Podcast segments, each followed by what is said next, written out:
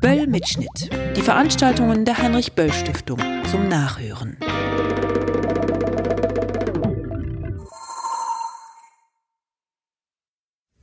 Guten Morgen, liebe Gäste, meine Damen und Herren. Ich darf Sie ganz herzlich zum zweiten Tag dieser äh, wunderbaren Konferenz begrüßen. Genauer gesagt zum ersten Teil des zweiten Tages, zum Vormittagspanel unter dem Titel Außenperspektiven liberale Narrative in der internationalen Kritik. Mein Name ist Matthias Kruper, ich arbeite für die Zeit. Albrecht Koschorke hat uns gestern Abend wunderbar eingeführt und tief hineingeführt in die komplizierten Debatten, die von der Krise der liberalen Erzählung handeln. Er ist, hat geschlossen mit ein paar Fragen, vielleicht kann man fast sagen mit ein paar Aufträgen, nämlich wie können wir Funktionsäquivalente, so haben Sie es gesagt, Herr Koschorke, für das finden, was den Liberalismus ausgemacht hat, Funktionsäquivalente für die globale Bearbeitung oder politische Bearbeitung globaler Komplexität, Funktionsäquivalente für die Wiedererkämpfung ziviler Öffentlichkeit, ähm, bei der Gelegenheit habe ich an einer Diskussion, wenn Sie mir die Bemerkung erlauben, gedacht, mich erinnert, die wir diese Woche in der Redaktion geführt haben über die Frage, wie gehen wir mit Online-Kommentaren um?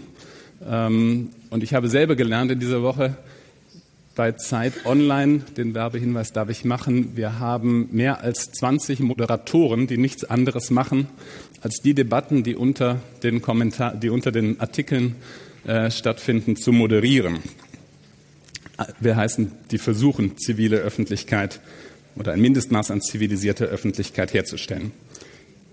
Albrecht Koschorke hat geendet mit dem Auftrag, mit der Frage, ob es möglich ist, in postnationalen Zeiten eine Demokratie zu etablieren, die sich nicht auf Sklaverei oder auf globale Ungleichheit stürzt. Ich möchte Sie auf den Titel dieser Veranstaltung noch einmal aufmerksam machen, weil dieser Titel ist voraussetzungsreich. Er macht mindestens zwei Voraussetzungen. Die eine Voraussetzung findet sich im Untertitel. Da ist die Rede von der globalen Krise liberaler Erzählungen. Handelt es sich wirklich um eine globale Krise liberaler Erzählungen oder ist diese Behauptung bereits Teil einer westlichen Anmaßung?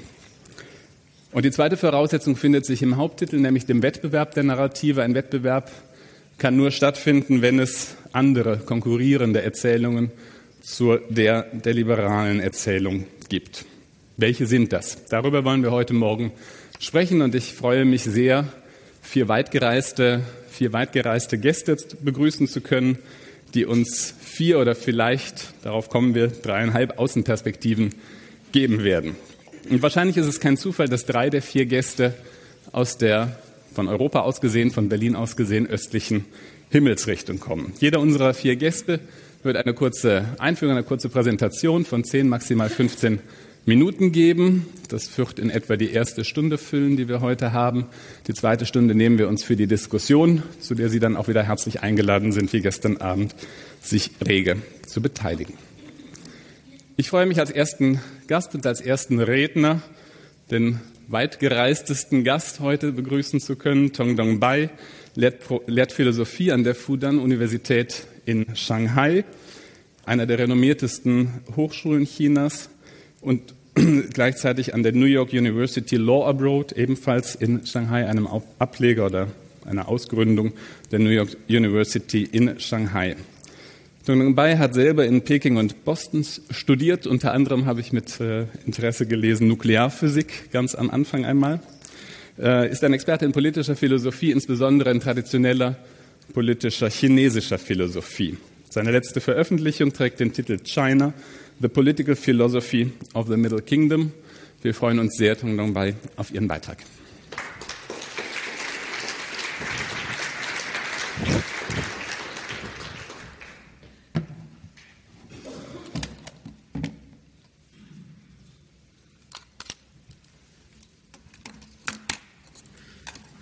Uh, uh, thank you for uh, for having me. And uh, uh, actually, uh, this academic year, I'm spending this academic year at the Harvard Safra Center for Ethics. So I'm I was flying from Boston, so not really that far. and but I'm I'm glad to to, to be the, uh, the first speaker. Um, and uh, uh, so I, I, can be very talkative. Uh, talkative. So, uh, so just in, in, case I, I don't talk too much, I, am going to, maybe for the first time, I'm going to read from my, uh, my paper, and so that I, am not going to talk for too long. And um, so uh, liberal democracy and liberal international order have been widely believed to be the end of history. That's the book title of Fuku- uh, Francis Fukuyama's book, uh, 25 years ago, right? Since the collapse of the Soviet Union. But domestically newly dem- democratized countries are often plagued with ethnic violence, and developed liberal democracies also fail to face up with many challenges, such as the recent financial crisis, the growing inequality, and as a result, the rise of popul- populism from both the left and from the right. Internationally, there are the troubles with the EU. I'm sorry to mention that the refugee crisis and the populist uprising against globalization. Uh, it is perhaps the time to explore new political models within, with open mind. In the following, I will argue that Confucianism may offer promising, uh, some promising alternatives. Basically, all the questions uh, Professor uh, uh Koschorke asked yesterday, I'm going to answer today. And uh, and it's actually a, a title, uh, you know, uh, of the talk I, I tend to give uh, uh, in public. It's called "Confucianism to Save the World." And uh, a, a, friend of mine asked, "Did you forget a question mark in the end?" I said, "No, no, no. It's a statement." And uh, so you're going to see why it's a statement. So, um, but first of all, I want to explain by Confucianism, I meant a political philosophy that is meant for everyone. It's sort of like you know Kantianism. You know, Kant uh, uh, you know introduced his philosophy for everyone. Confucius introduced his ideas also for everyone. So it's not for the Chinese only, but for everyone in the world. Of course, you you can choose to to uh, to have it or not, but it's not restricted uh, to the Chinese. And uh, so that's how I understand uh, Confucianism. Um, so to understand the Confucian uh, uh, uh, alternatives, let me go back to the early Confucians. By early Confucians, I mean Confucian who lived uh, almost 2,500 years ago, right? And uh, then the problem is why uh, were their teachings still matter? Why did their teachings still matter today, right? And I think they lived in a time of transition. And the transition, in my understanding, may be a forerunner of the European transition to modernity. So I'm actually arguing that you know, China entered a form of modernity, early modernity, 200, uh, 2,000 years before the Europeans did. And in a way, actually, it's even a forerunner of the globalization uh, today. Uh, common to all these transitions is the need to answer three key political issues in this new, newly emerging world, uh, world right? So the, the, uh, the, questions are, first of all, the bond of large state of strangers. So that's a new feature of modernity. Large state uh, strangers. How can you bond such a state together? That's the first issue. The second issue, the principles of international relations among independent sovereign states. Third, the selection of the ruling members of the state and even the world. These questions were also faced by early modern European thinkers, and in a sense, our contemporary world is but an enlarged version of the Chinese world the Confucians, early Confucians lived in. Uh, but different from the ones offered by the Europeans, uh, Confucians offered their own answers. On the issue of a new uh, social bond, Mencius, one of important early Confucian thinkers, uh, you know, uh, discovered that all human beings have a sentiment of uh, called compassion or pity, um, a sense of care towards, towards strangers. You know, a famous thought experiment he offered to show the universality of compassion is this. He said, if you suddenly see a child, a child who is about to fall into a well, about to be killed, how would you feel? Would you feel a sense of alarm and distress? It's a very well designed thought experiment. First off, he's using the image of baby, right? An image of innocence. It's not a adult. If it's adult, he might have a you know grudge with you, so let him fall, right? But it's a baby. Second of all, he asks you your re- immediate reaction. So you, do, you couldn't tell whose baby it is, right? If it turns out to be your enemy's baby, again, you might feel different, right? But you couldn't tell. He's a perfect, uh, he's a perfect stranger right? Third, he asks you how would you react emotionally. He doesn't ask you what, uh, what would you do, right? You might choose not to save the baby for other concerns, but for him, everyone would, f- would feel a sense of distress, right? So, um, um, so um, by that by that experiment, he shows that uh, compassion is really universal, but that, that kind of compassion is also very weak. So, in order uh, to use this compassion to bond strangers together, we need to cultivate this compassion. And where to do that? he discovered, or early Confucian discovered institution, a universal institution, which is called family. Right? Family institu- institution everyone has. And it's also an institution where we learn the existence and significance of others.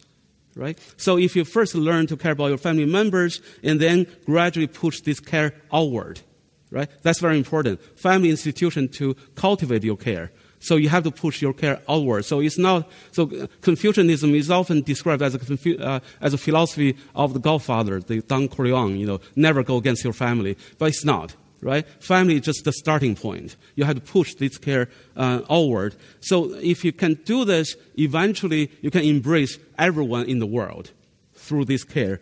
And so, um, in a way, different from, but in another way, actually very similar to the role of the Christian God, family is the Confucian path to transcendence. In, in the, and in this transcend, transcendence, the world of strangers uh, is united. Um, but even at this stage of universal care, however, Confucians think that the one still does and should care about the closer ones more than the more distant ones. The Confucian moral ideal is universal but unequal care. Right? Therefore, by, by compassion, the whole world can be bonded together. But at the same time, one is justified to care about one's own state more than other states. Besides, early Confucian also suggests that the identity of the state should be based upon based on culture that is uh, um, particular to each individual state, not on race but on culture. Um, patriotism is thus justified uh, moreover, all the states with compassion should form an alliance that protects the civilizedness of these states, and they should perform the role of the world police. They should never fight war against each other because they are civilized, and by definition, uh, you know, uh, a civilized state never fights another civilized state for uh, for material in- interest. That's what makes us civilized, what makes us human, right? And uh, um, but if the people of another state suffers greatly from a bad regime, the alliance of the civilized states should intervene even with military forces. In short, the Confucian world order is hierarchical, uh, uh, is a hierarchy based on compassion.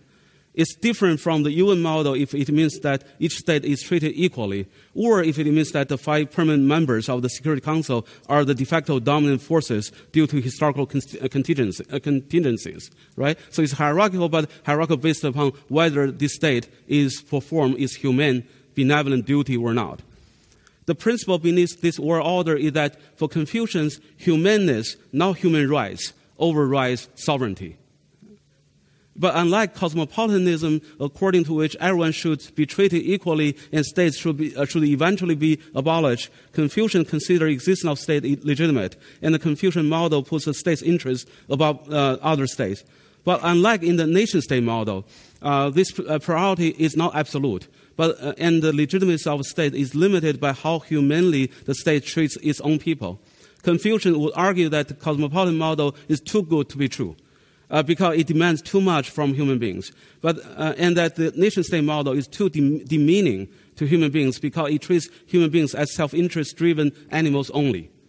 Thus, the Confucian model is more realistic than the cosmopolitan model and is more idealistic than the nation state model. It is, I would call, a realistic utopia um, that strikes a golden mean between uh, the two nation-state and cosmopolitan models. And just uh, use a concrete example, you know, if uh, from Confucian point of view, uh, how uh, should we deal with immigrants, right? We should allow immigrants in only if this influx of immigrants doesn't threaten the well-being of the people of the state. Right? We have to uh, consider the well-being of the people of the state first and we only allow a, uh, uh, a limited amount of uh, immigrants based upon how much, how many the state can, can absorb without endangering the well-being uh, broadly understood, right? Including preserving a cultural identity uh, of the state right? And but I, I, think the difficult issue is refugees, right? You know, refugees they are suffering from very uh, uh, terrible disorder. You know, I, I don't have a, a, a, a, you know concrete proposal. One possibility, a friend of mine, Rahul Sagar of the uh, uh NYU Abu Dhabi, suggests the idea of charter uh, charter city, right? So we find a you know uh, empty land, and then you know um, build a you know charter city, uh, you know autonomous city in in that in that place. Okay, so uh, then uh, domestically, uh, do, so domestically, Confucians also believe that the state is for the people and of the people. Uh, so uh, Lincoln had that famous model, right? The state, uh, the democracy is of the people, for the people, and by the people. And Confucians agree with the first two, of the people and for the people. And the, the state should be held accountable for the service to the people. So it should be the people who decide on whether they are satisfied with the service uh, uh, or not offered by the state. But crucial difference between Confucians and Democrats is that the former do not think that state should be by the people. Like the Democrats, they believe that all human beings have the equal potential to govern themselves and are the best judge of how they feel. But unlike the Democrats, Confucians also believe that in reality, only the few have the moral and intellectual capacities to govern, and the masses are now morally and intellectually competent to make political decisions even for their own benefit. Thus, Confucians would endorse a hybrid regime that combines democratic elements through which people's will is expressed with meritocratic elements through which morally and intellectually competent political decisions are made. For example, a, a bicameral stru- uh, legislature with a democratically elected lower house and a meritocratically selected upper house. It is to be noted that this regime should be firmly built on constitutionalism that protects rights and liberties. Constitutionalism is perhaps the real contribution the West has made to the human's search for ideal regime, and Confucians can endorse it. Now, why is this constitutionalism based Confucian hybrid regime a good one? To see this, we have to realize that uh, the present democratic institutions, especially that of one person, one vote, has four problems. First, it encourages radical individualism and anti-intellectualism.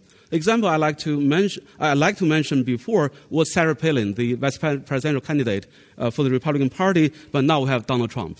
Um, and uh, the second problem uh, of uh, one person one vote is that it gives all the political authority to the present voters. But in the globalized world, the policy of one state has effects on non-voters, such as foreigners and future generations. But they have no vote and thus no influence on domestic policies.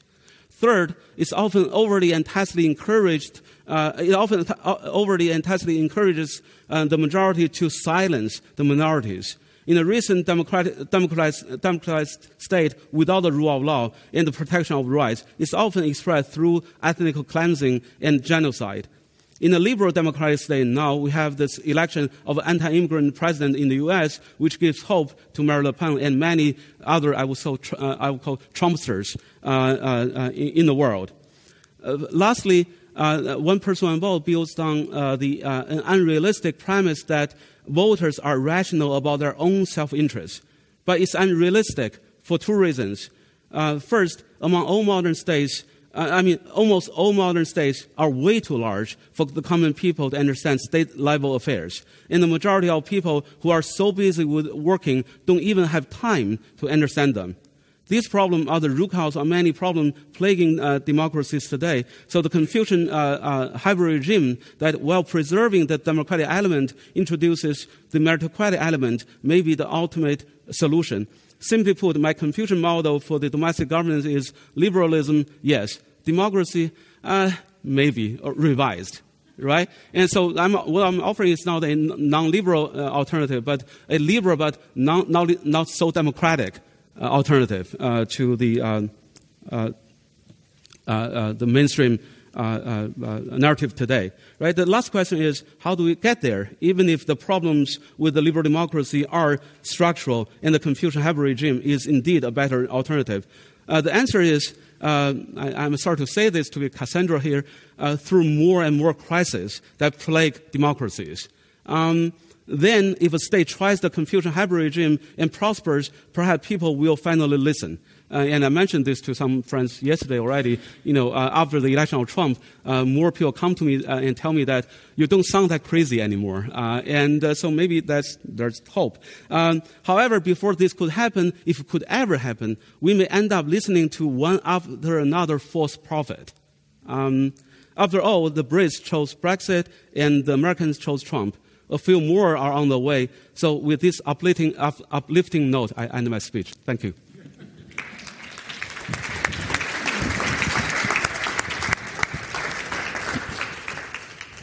Ja, vielen Dank, Herr Bay. Vielen Dank vor allen Dingen, das war eine Punktlandung mit äh, 15 Minuten. Ich muss nämlich, ich habe hier Karten bekommen, mit denen ich äh, gelbe Karten, grüne Karten, rote Karten, Zeitüberschreitungen ahnden kann, aber ähm, glaube, dass wir das nicht brauchen. So.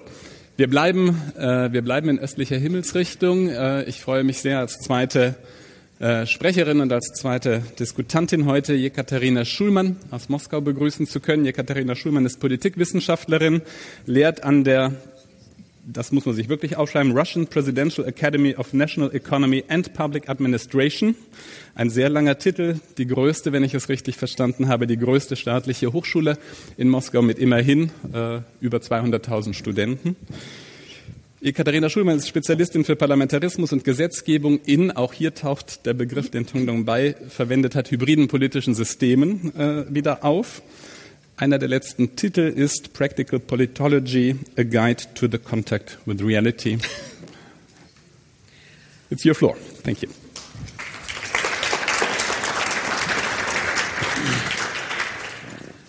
Thank you very much. I thank the organizers for inviting me and for giving me the opportunity to speak to this broad and distinguished audience. Uh, the topic of my presentation is maybe not so global as the previous one, uh, but uh, it's also rather complex because I'm going to speak about this complicated and badly understood thing, the Russian society. Uh, the values that govern the behavior uh, of the Russian people, and whether these values may be called liberal or illiberal, uh, traditional or individualistic. Uh, to uh, give a spoiler at the start of my speech, it's uh, much more complicated than any such uh, simple uh, opposites. Uh, I'll try to show this using even some pictures, which will hopefully enliven my presentation. the predominant narrative in the media, both in Russian media and international, about the state of Russian society is that the Russians are more and more governed by what is called traditional values, that they turn away from uh, liberal values and liberal narratives towards a stronger role of religion, stronger role of family, more collectivism, uh, more trust to uh, the state, and that this is the ongoing process. Uh, that uh, roughly the picture is this uh, there was higher trust uh, and higher belief in uh, liberal democratic values in the 90s, and then came this downward trajectory, uh, which is continuing to the present day. The problem with this picture is that it is based mostly on sociological surveys, on pollsters' data. And we have grave issues with uh, pollster industry in general, uh, and especially with uh, the validity of these results uh, in Russia. Uh, you know that uh, the percentage of those who simply refuse to answer the pollsters' questions is high all over the world, but in Russia it's as high as 70%. So out of every 10 people who are addressed with questions, seven simply refuse to speak. If we ask straightforward questions, especially concerning political uh, narratives, political topics, people are very apt to answer as they suppose they're expected to answer. Uh, this is usually referred to as the spiral of silence. And by this, we tend to mean that people lie simply speaking. They mean one thing and they say the other thing. It's not quite that simple. The spiral of silence implies that uh, people may not have thought about the topic they are asked about at all. But when they're asked a question, and they, uh, they very much, especially in Russia, they very much tend to view the pollster, the sociological service, as some kind of representative uh, of the political top management who came to see whether you behave yourself well enough. And so they think, what does he or she expect me to answer? And then they give the so-called right answer. So these straight questions about popularity of this or that politician don't make much sense in Russia because we don't have competitive political environment. And this popularity, uh, this support is not some kind of support as you are used to understanding it in a democratic system. Because when you hear, you ask uh, a question, do you like, do you approve of this or that politician, you mean, you imply that a person answering in, in one or another way can behave accordingly during elections. That's why these answers are important at all. But if this is not an option, then the answer doesn't mean uh, any such thing. So, in order to somehow try to solve the riddle, uh, we social scientists uh, try to use the data which is not so uh, straightforward. And among difficulties that I have mentioned, I have not gone into the unpleasant issue of the veracity of sociological services. There have been well, signs that, especially uh, in questions of uh, practical politics of uh, daily news, uh, they are not so true to the high standards of their art as they should have been. But we're not going into that. Uh, we're just discussing the, uh, w- what people mean when they answer questions. So we try to use the data of more in-depth sur- surveys. that doesn't ask questions about everyday politics, doesn't mention any names. Uh, which tries to uh, understand uh, what are the in-depth values that govern people's actual everyday behavior. The most well-known of such surveys is, of course, uh, known to all so- social scientists, and that's the uh, World Values Survey by Inglehart. Now I'll try to uh, show the picture. Yes, here it is. This is, I, I, think this is more or less familiar to uh, all of you. Uh, this is the uh, values uh, map. Uh, here we see the, uh, th- this is the, the latest version of 2015. the countries are collected according to their, the answers to um, various questions about values governing their family life, what they think about how children should be brought up, what should be the role of uh, man and woman in a family, uh, how they judge uh, about the role of science in society, uh, what, what do they think about issues like abortions, homosexuality, uh, suicide, uh, euthanasia, etc. So you see, you have, we have two axes here. Uh, the vertical one uh, are traditional values uh, versus uh, secular rationalistic values. Uh, and the horizontal one are the values of survival versus the values of self expression or progress or development. Uh, what is meant here by traditional values? Because this term has also been misapplied uh, a lot. Uh, traditional values are, roughly speaking, collective values uh, values of family over uh, individual, of society uh, over a person, of a state over society. Uh, and values, uh, secular uh, or values of individualistic, they are sometimes called, they put individual above uh, all those collective uh, entities. But also, uh, those countries that are high on um, secular uh, rational values axis, they tend to have lower levels of trust in general. Uh, let us find Russia over there. It's in a uh, rosy cloud. Uh, we, it's, it's uh, to, to the left. Hope you see it. It's over here. You see, it's Ukraine, Bulgaria, and here Russia. You see how high we are on the axis of traditional versus uh, individualistic values.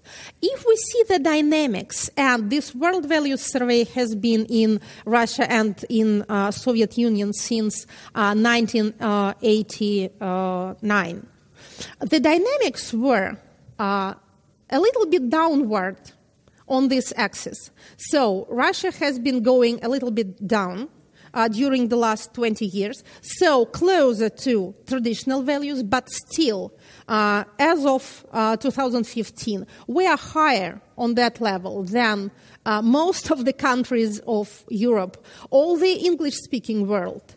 And on the level or a little bit lower uh, than uh, the countries of Northern Europe. You see the Western Germany over there and the Scandinavian countries. Uh, Norway, Denmark, Sweden uh, is the most individualistic one.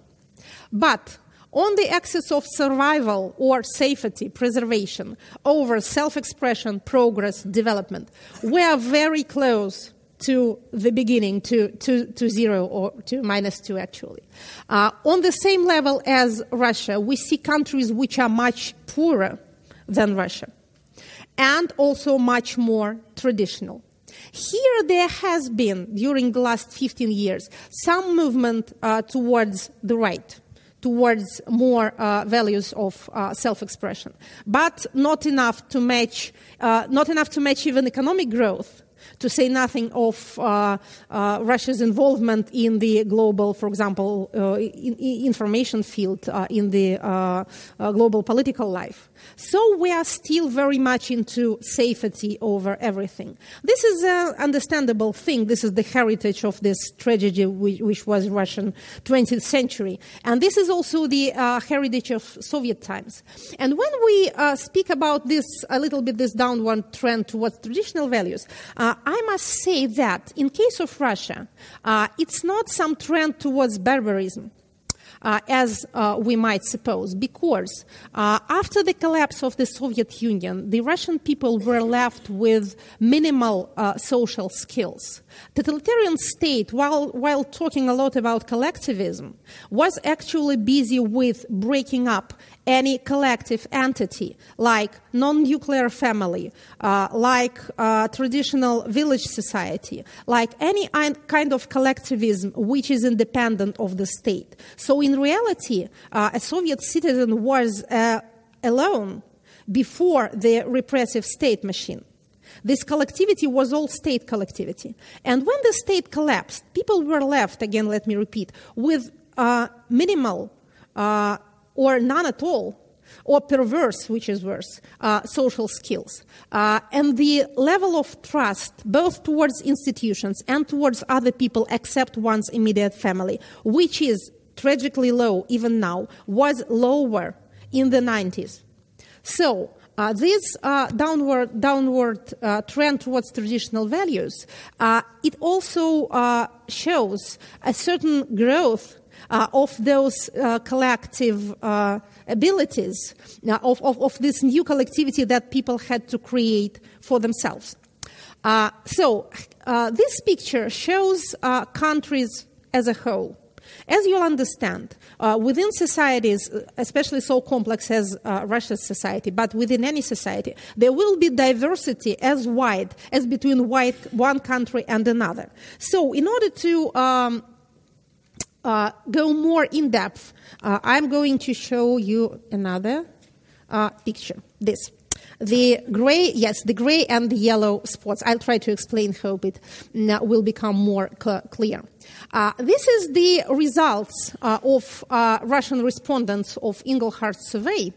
Uh, presented according to uh, the so-called principal component. And this is the answers where they have shown, people have shown most diversity. Uh, so the gray uh, dots, the gray cloud, uh, show most of the respondents. Uh, this is the uh, kind of uh, majority of people who agree on the questions that were asked and who are presented in this basic picture as this collective dot. So these are the gray ones. But there is this cloud, the yellow dots, which is a kind of nation within the nation, uh, very much different in their answers uh, from the majority of Russians.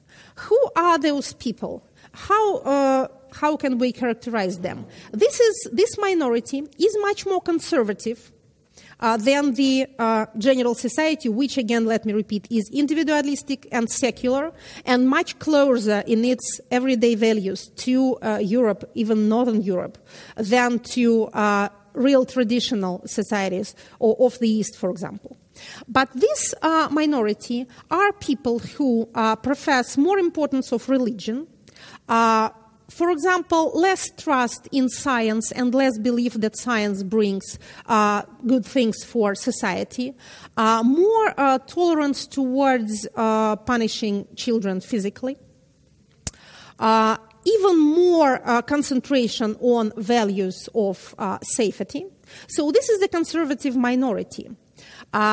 This uh, kind of minority is shown if we divide the answers according to the principal component almost in every country. But uh, in most developed countries, uh, this is the what we would roughly call the Trump voter. The lesser educated, the poorer uh, white males. again, roughly speaking. Uh, these are, in other countries, these are mostly the people who are dissatisfied with the state of society, who feel themselves left out. In Russia, this conservative minority are people with higher levels of income, better satisfaction uh, with how the things are run in the state, and generally uh, the well the, the, higher level of satisfaction with, with Russia in general. It would be an approximation to say that this is the portrait of uh, our bureaucratic elites because it's very difficult to do surveys uh, among the higher classes. They don't tend to answer questions. But still, it is an approximation, but I think it's a fair approximation. These yellow dots represent the world picture, the values uh, picture of our ruling class. This discrepancy, this difference, is something that you wouldn't very much uh, expect to see because in most countries it's the other way around. Elites are more progressive. They are better educated, they see more of the world, uh, they are less conservative, they tend to look more towards future. In Russia, it's, we would say it's the other way round. Uh, there's also a kind of demographic explanation of that. Uh, people who uh, are placed on the higher levels uh, of our ruling hierarchy are mostly uh, males aged 55 and older. They are people from very specific backgrounds. A lot of them have uh, experience in uh, strictly hierarchical structures like, like military, like secret services, like the military structures in general. There are relatively few uh, women uh, in the upper stories of our ruling pyramid. and here, uh, this is the uh, demographic pyramid of Russia in general, which is a very useful thing to look at if you want to understand our political uh, dynamics. You see that we are an uh, old and aging society. You see the great discrepancy between the uh, life expectancy in males and females. Uh, you see that uh, approximately every 20 years uh, we have those population gaps. Uh, this is the uh, heritage of the Second World War. It, is, it sort of repeats itself mm, every 20, 25 uh, years. Uh, what does this picture means uh, politically? Uh, it means that as society ages, there are more and more women there. Uh, and this partly explain demography doesn't uh, explain all the political developments, but again, it's, it's, it's useful to know. Uh, it explains this uh, subtle but perceptible shift uh, in uh, problems and values that become important for the Russian people during the last years. And these are the values that have mostly to do with the families, with the social welfare in general if we ask people what problems are important for them, they almost never say that it's foreign policy, that it's uh, an aggrandizement of the state, that it's resurrecting the Soviet Union. They would name uh, high prices, uh, healthcare, education, uh, again, social welfare generally. Uh, as uh, society progresses towards uh, more aging and consequently more, more women in this population. The medium uh, age for, Russia, for, for Russian today is uh, 39 years. Uh, and the average Russian voter of today uh, is a woman over 40, with parents to care for and with children to care for. What does it mean again? Uh, what does it mean uh, for, for, for the narrative, for the political narrative? It means that this ruling yellow strata uh, that consists mostly of males uh, and of very specific males to boot, uh, doesn't exactly understand what is going in the minds uh, of uh, society in general. But uh, they rule the country and they also rule the media. Hence, this uh, very specific media picture that you have presented, and on international level too, that Russian society is religious, is aggressive, is very much into military adventures abroad, uh, wants uh, lethal punishment back, wants a lot of other nasty things back. I wouldn't say that it's exactly a lie. Although, to return to the uh, beginning of my speech, we, have, we do have problems with uh, sociological data with, that we have to use. But also, it may be due to this gap between this conservative minority and the majority which is not so conservative but which is again very much into values of survival, uh, of self preservation, uh, not values of self expression or progress.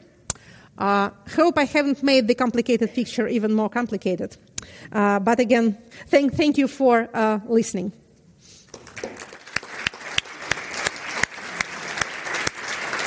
Will you come here? Thank you very much. Vielen Dank, Frau Schulmann, für diesen sehr komprimierten, sehr interessanten Einblick in die russische Gesellschaft und die russische Werteordnung. Wir kommen sicherlich darauf zurück. Unser dritter Gast, unsere dritte Sprecherin ist äh, Kada Konuk, Direktorin des Instituts für Turkistik an der Universität Duisburg. Essen Sie an, was ich mit dem dreieinhalb Außenperspektiven gemeint habe.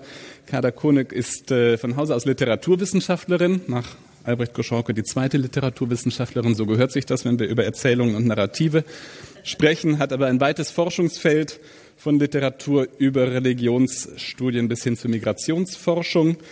Ähm, ein viel zitierter Titel und viel prämierter Titel ist äh, das wunderbare Buch East-West Mimesis Auerbach in Turkey. Äh, schon allein das würde sich lohnen, darüber zu sprechen. Sie werden uns einen kleinen Einblick in die türkischen Narrative geben, auch wenn Sie es sozusagen aus der deutschen Perspektive machen. Frau Konuk.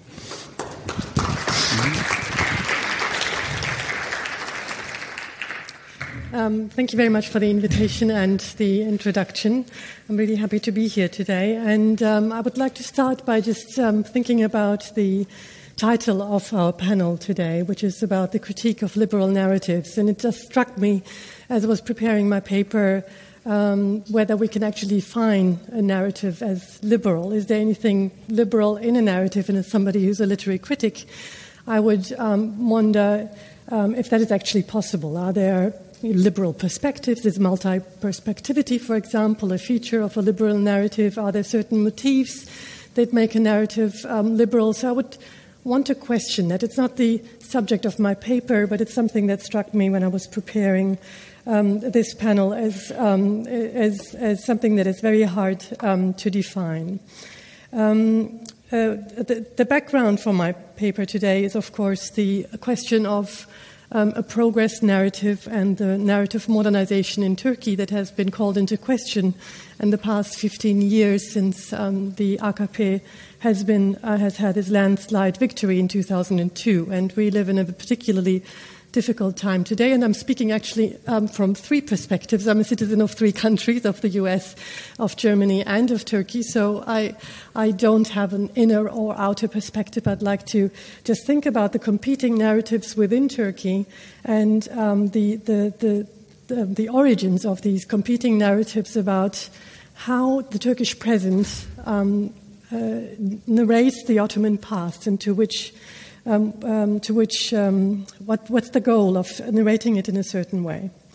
To investigate the ways in which the Ottoman past was narrated at different times of Turkey's history illuminates the cultural politics of the country's democratically elected governments, as well as the military dictatorships that dominated the country. Turkey was founded as a modern secular nation in 1923 on the ashes of a 500 year old empire and experienced military coups in 1960, 71, and 1980.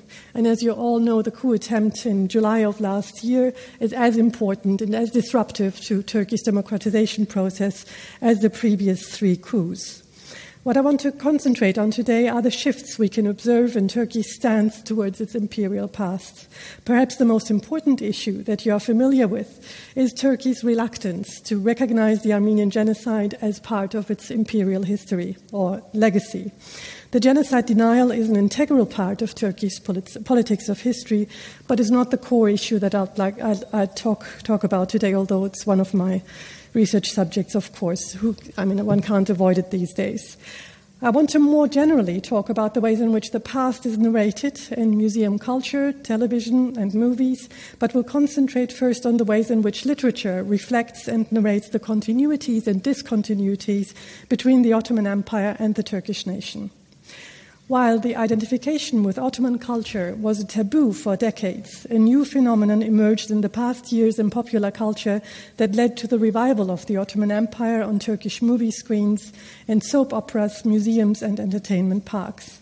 If there was an uneasiness in dealing with the Ottoman past before, the current boom seems to indicate that this uneasiness has been overcome.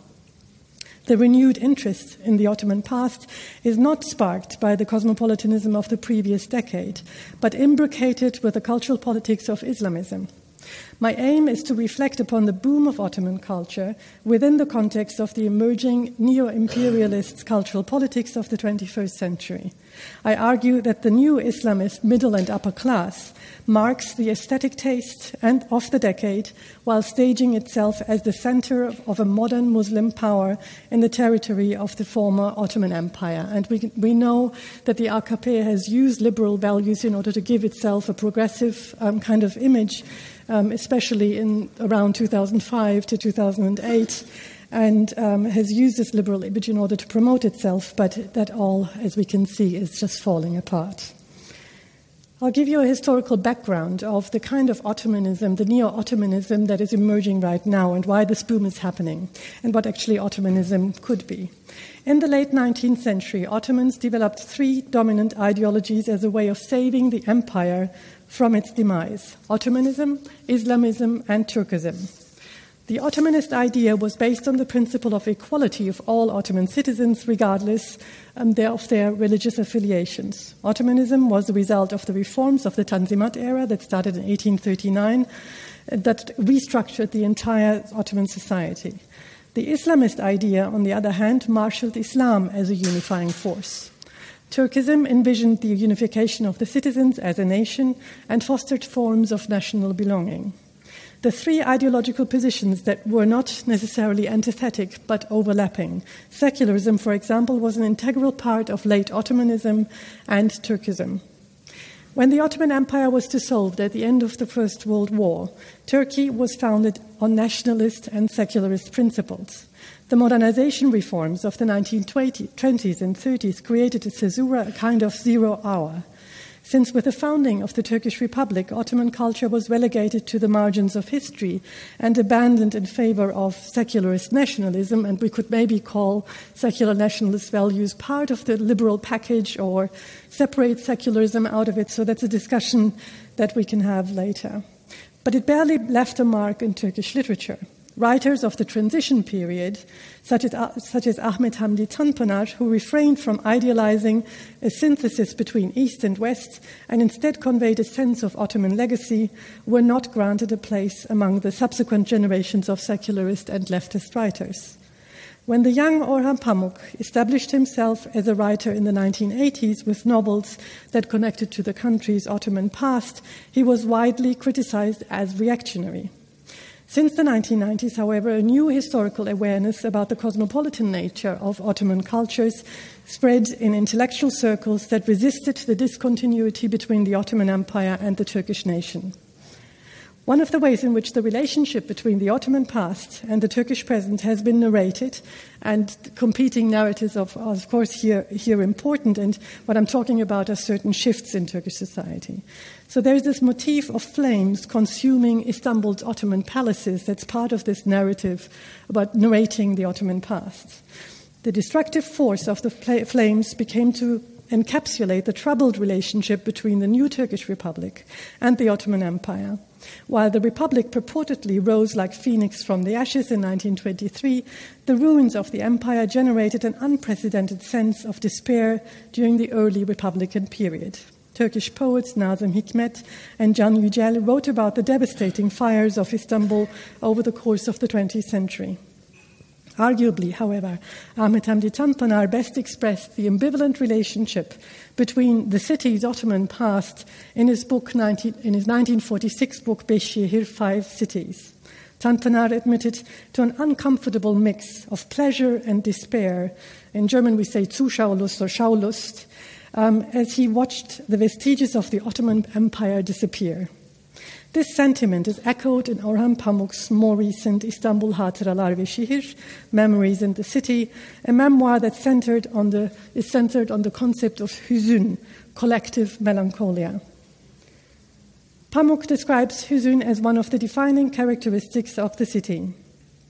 Recalling his own feelings evoked by the sight of burning Ottoman buildings in the 1950s and 60s, he writes, quote, Ours was the guilt, loss, and jealousy felt at the sudden destruction of the last traces of a great culture and a great civilization that we were unfit or unprepared to inherit, inherit in our frenzy to turn Istanbul into a pale, poor, second class imitation of a Western city. End of quote.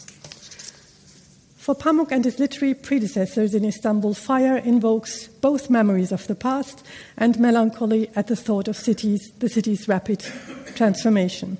These sorts of illusions suggest that the fires, while eliminating traces of the Ottoman past, simultaneously created an uneasy but unique cultural landscape in the rapidly modernizing Turkish Republic. So it's part of this modernization narrative um, to erase the Ottoman culture. Fire's destructive force became a metaphor for erasing a rich Ottoman culture and history. Pamuk positions himself in the cultural history of Istanbul, a topic in which he turned in his 2003 book, and this is only a year after AKP's victory, initial victory. It would be inaccurate to translate Pamuk's central concept of hüzün um, simply as melancholy, in contrast to the individually experienced feeling for which Pamuk uses the form melancholie, borrowed from the French. Hüzün describes a collective sentiment the, um, um, that the city's inhabitants or residents elicit. Hüzün is the reaction to the black and white atmosphere of the city on a grey winter day, the expression of its inhabitants' submission to fate, a feeling that the sight of Ottoman ruins elicit in the beholder. In Istanbul, Pamuk asserts that the city's inhabitants are bound together by this affect, hüzün, to form an affective community. This focuses on, this focuses on Pamuk's literary portrait of Istanbul that illuminates, uh, illuminates charred Ottoman ruins and evokes end of empire melancholy. I suggest that against the common view of Turkey as a victim of Western hegemony, I'm really, really against this view because I think that um, Turkey, when it was founded as a nation, um, Im- imported the Western idea and liberal values um, in its own accord and was not a victim of colonialism. Um, Pamuk portrays the country as a post imperial republic, which is really a, a, shift in perspective. Since the legacy of the Ottoman Empire in modern Turkey is contested, to say the least, I want to look at the traces of Ottoman imperial culture in Istanbul's literary history. For Pamuk, the Istanbul view of life is closely bound to melancholy and the failure at the thought of a glorious era past. The central motif of decay in Pamuk's Istanbul crystallizes in memories of shipwreck, fire, and ruin. The narrator repeatedly evokes images of the fires that destroyed magnificent and colorful Ottoman buildings and villas erected along the Bosporus. The memory of Soviet and Greek tankers colliding in the Bosporus, setting the narrow waters between Asia and Europe on fire, becomes the site for an apocalyptic scene. Memories such as these provoke in the author a hüzün characterized by a mixture of pain and visual pleasure. Pamuk raises the question whether Turkey, as a result of the rapid Europeanization reforms, may just have become, quote, a pale, poor, second class imitation of a Western city, end of quote. Against this background, Pamuk illuminates the traces of the Ottoman Empire in the city of his birth and investigates the foundations of Turkish modernity. His memoirs articulate the temporal disjuncture of European and Turkish modernity. Hüzün plays an essential role in the sense of belated progress. Pamuk's view of Istanbul incorporates, at times even embodies, the view of the Westerner, so the Westerner is not foreign to his own view. Such a view may be the result of the reforms that were based on the conviction that the only way to modernize was to westernize, because modernization was equated with westernization. Pamuk's memoirs reflect the extent to which Istanbul's middle class embraced the Western European habitus. As the decade long debate about Turkey's relationship with the European Union shows, however, the so called West still regards Turkish culture as incom- incompatible with modernity, and the reason, of course, is the religious difference. The relationship between Turkey and the Ottoman Empire is one of the central questions in contemporary debates. Pamuk does not fail to mention that his literary predecessors, Tanpınar, and here he is, um, were criticized as reactionary for having occupied themselves with Ottoman history.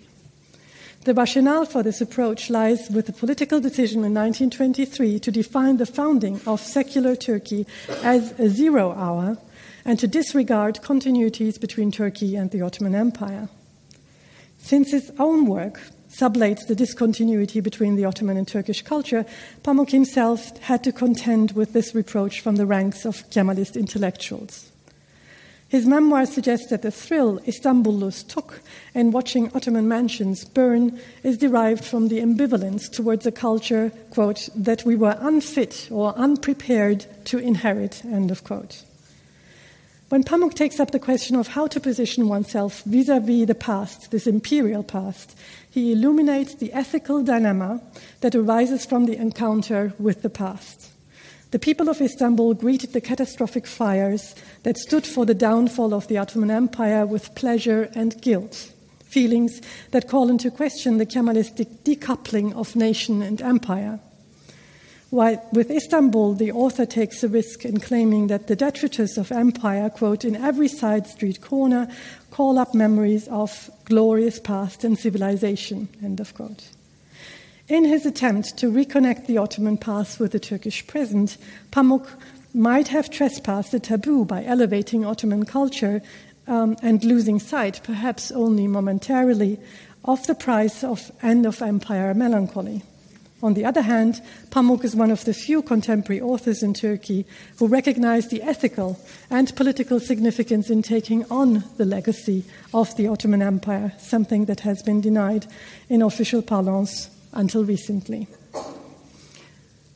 Faruk Aksoy's movie Fetih 1453, and you saw a fan um, a movie yes, last night, which glorifies the conquest of Constantinople, set a precedent for a series of movies in Turkish cinema. Um, and um, Fetih 1453 was made in 2012.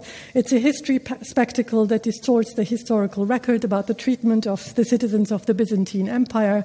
And I think just from having seen the, um, um uh, the, the, the, the, fan um, clip last night, you can imagine that this kind of um, martyrdom that, that's idealized, the hero worship that's in here, is really quite problematic.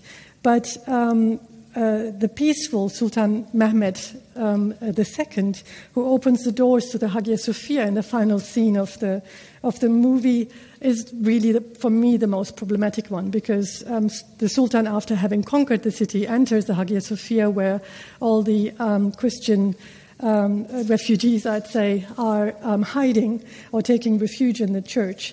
And um, he enters this uh, the Hagia Sophia and promise the, promises them the freedom of religion. But what we know from the historical record, of course, is that the um, uh, that the city um, suffered for three days um, a brutality that um, also has been recorded. So that's not part of the movie at all. Um, it is not the first film narrating the conquest, but a more Islamic version of the story, as Klaus Kreiser says, who says that the golden age of empire was depicted or narrated in Turkish movies before, um, but when in 2012 um, uh, the Turks conquer or reconquer um, Constantinople again, it's a much more Islamic version of the story. Before Fetih, the soap opera Muhteşem Yüzyıl, The Glorious Century, um, was, uh, uh, the, uh, was initiated. And this is, um, some of you will know it, um, a period drama that has been um, released all over the world, and it's with 400 million viewers. It's hard to imagine, and I couldn't even finish watching one episode. um, so I'm not talking about a lover of this soap opera. Um, but it is an interesting phenomenon because it's 400 million viewers, um, um of which many um, are in the Arab world and in the Latin American world. And it's, um, this soap opera tells the story of Sultan Suleiman, who's the Sultan of the 16th century, whose wife, Hürrem, um, known in Europe as Roxolana, was a Ukrainian slave and became his favorite and most influential wife. Um, there were protests um, when this, um, when this uh, television series was first could first be viewed in Turkey, the Saadet par- uh, party at that point organized protests against it because of the erotic scenes of harem life, because of course the soap opera totally exploits this subject and um, is not interested in portraying things historically, but of course for effect. And so the harem life is a beautiful, um, uh, uh, gives a beautiful scenery for all these erotic scenes, and we have, um, we can see um, the Sultan um, making love uh, for the first time on, a, on, on Turkish television. Um, uh, so uh, there, was, there was also protests from the government. Um, there were speakers from the government who wanted to stop the series, but that was then um, um, held back, and I guess the success of the television series speaks of, for itself. Um, I want to give you a few more examples of why I'm talking about this boom of Ottoman culture in this neo-imperialist vision of Erdogan, even if we think that Erdogan did not produce Muhteşem Yüzyıl, the glorious century, he did. He is behind the um, uh, uh, the, the founding of several museums in. Um, uh, in Turkey, one of which is the Panorama 1453. So this year is really has become so significant again in Turkey in the past years. And in this Panorama Museum, um, you can kind of relive um, not reenact, but you can relive the conquest, the feeling of conquering um, Constantinople. So all these um, uh, uh, Muslim sentiments or Islamic sentiments are activated in this um, in this museum. Um, there are other panorama museums that are um, um, in the making. I think um, they wanted to finish a museum, Gallipoli, in 2015, because of the 100 years since the um, since, the, uh, since the encounter at Gallipoli. Um, that hasn't happened, but was the same idea of using, um, um using a kind of tools of reenactment and reliving um, the history in order to, to um, identify with that past of 1453 or, or in this case 1915 with the Panorama Museum Gallipoli. just quickly, other examples. This is um, the Hisar Museum is a private museum, a private initiative, but uses um, objects, um, authentic objects um, that um, are also uh, uh, that also reenact um, scenes of the of the past. And what else do I have? Yes, um, Vialand. I do admit, uh, since I can't travel to Turkey because I'm much too much of a critic, um, I haven't been able to go here. But though maybe some of you have been. So this is Vialand, an entertainment park um, that has a, um, an Ottoman history street. Um, and it's interesting because in Istanbul, anybody who's been to Istanbul can see that one can still see the remnants of the Ottoman past. So you don't really need an entertainment park to give you an idea what Ottoman Istanbul looked like. But um, you can take a, um, a Fatih a dark ride, a kind of like um, a dark ride that's, uh, that's called, that recalls the conquest of Constantinople. You have these Ottoman um, uh, streets that are um, rebuilt in order to get the feeling. Um, okay, and then I end. Uh, my last um, point is then again 1453 and 2016, and anybody who can count can see it's not a significant number to remember or commemorate the conquest of Constantinople, but nonetheless, um, Erdogan last year um, spent uh, millions on, um, on having reenactment scenes of the conquest of Constantinople.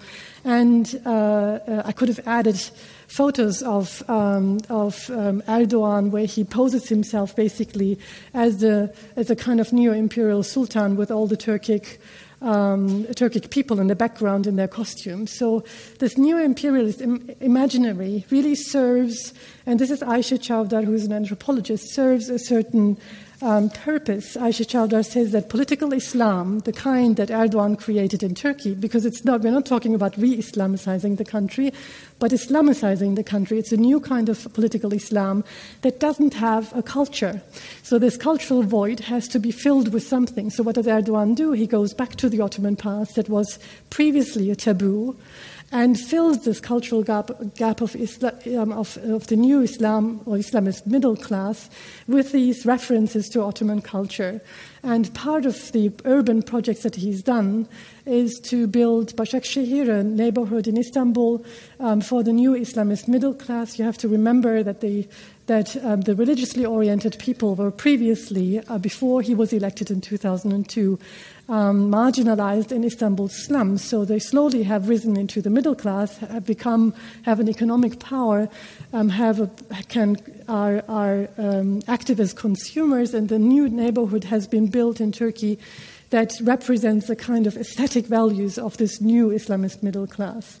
This just to give you an idea that there, there are competing narratives of what it means to be Ottoman, what the Ottoman past means for the Turkish present, and one of which was a very the first phase was, a, was called a reactionary one with Tanpınar. Nobody was really interested in hearing Tanpınar talking and writing about the Ottoman Empire and what was lost.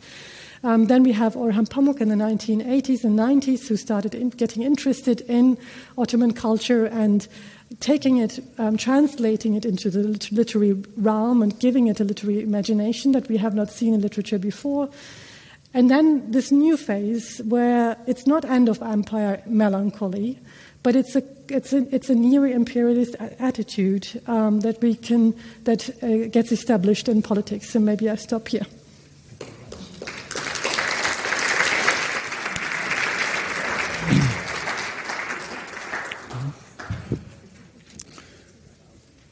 Vielen Dank, Frau Konuk, Frau, als Sie auf die ähm, die Soap Opera zu sprechen kamen über den Sultan, sagte Frau Schulmann direkt, diese Soap Opera ist auch in Russland sehr populär bei den 400 Millionen Zuschauern. Da haben wir schon äh, Verbindungen, die, glaube ich, interessant sind und die auch Teil des Gesprächs nachher sein werden. So, last but not least, unser vierter, unser vierter Gast, Chandra Nair.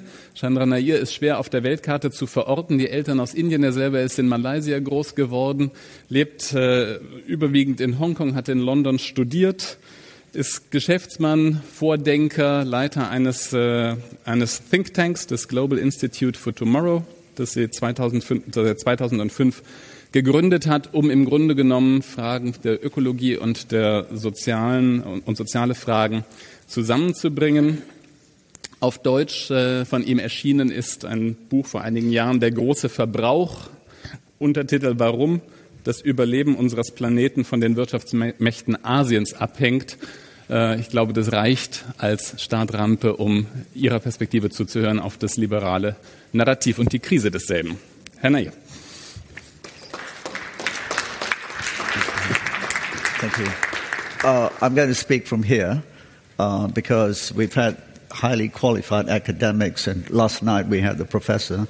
So I think I should not stain the podium uh, by, uh, by coming with my non academic credentials. So um, I'll say a few things which I hope are not too illiberal. And, uh, and because I'm not an academic, some of my language may seem a bit simplistic. So please don't uh, accuse me of being a populist if I say a few simple base things. Uh, so good morning, everyone. Uh, last night, I was uh, really quite thrilled to listen to the professor outline a very um, interesting uh, analysis of both the left and the right from the sort of European idea of what is populism, etc., and what is liberalism. So I'm going to say a few things which I, from even last night after dinner, when I had conversations with various people, I felt I was sort of treated a bit like radioactive, um, that I was. Uh, uh, perhaps toxic. So please, uh, you know, join me for lunch. Um, I'm okay, actually. I'm not too uh, illiberal. But let me start by saying, which I think has been mentioned before, I don't think there's a global crisis of liberal narratives, however one wants to define what is a liberal narrative.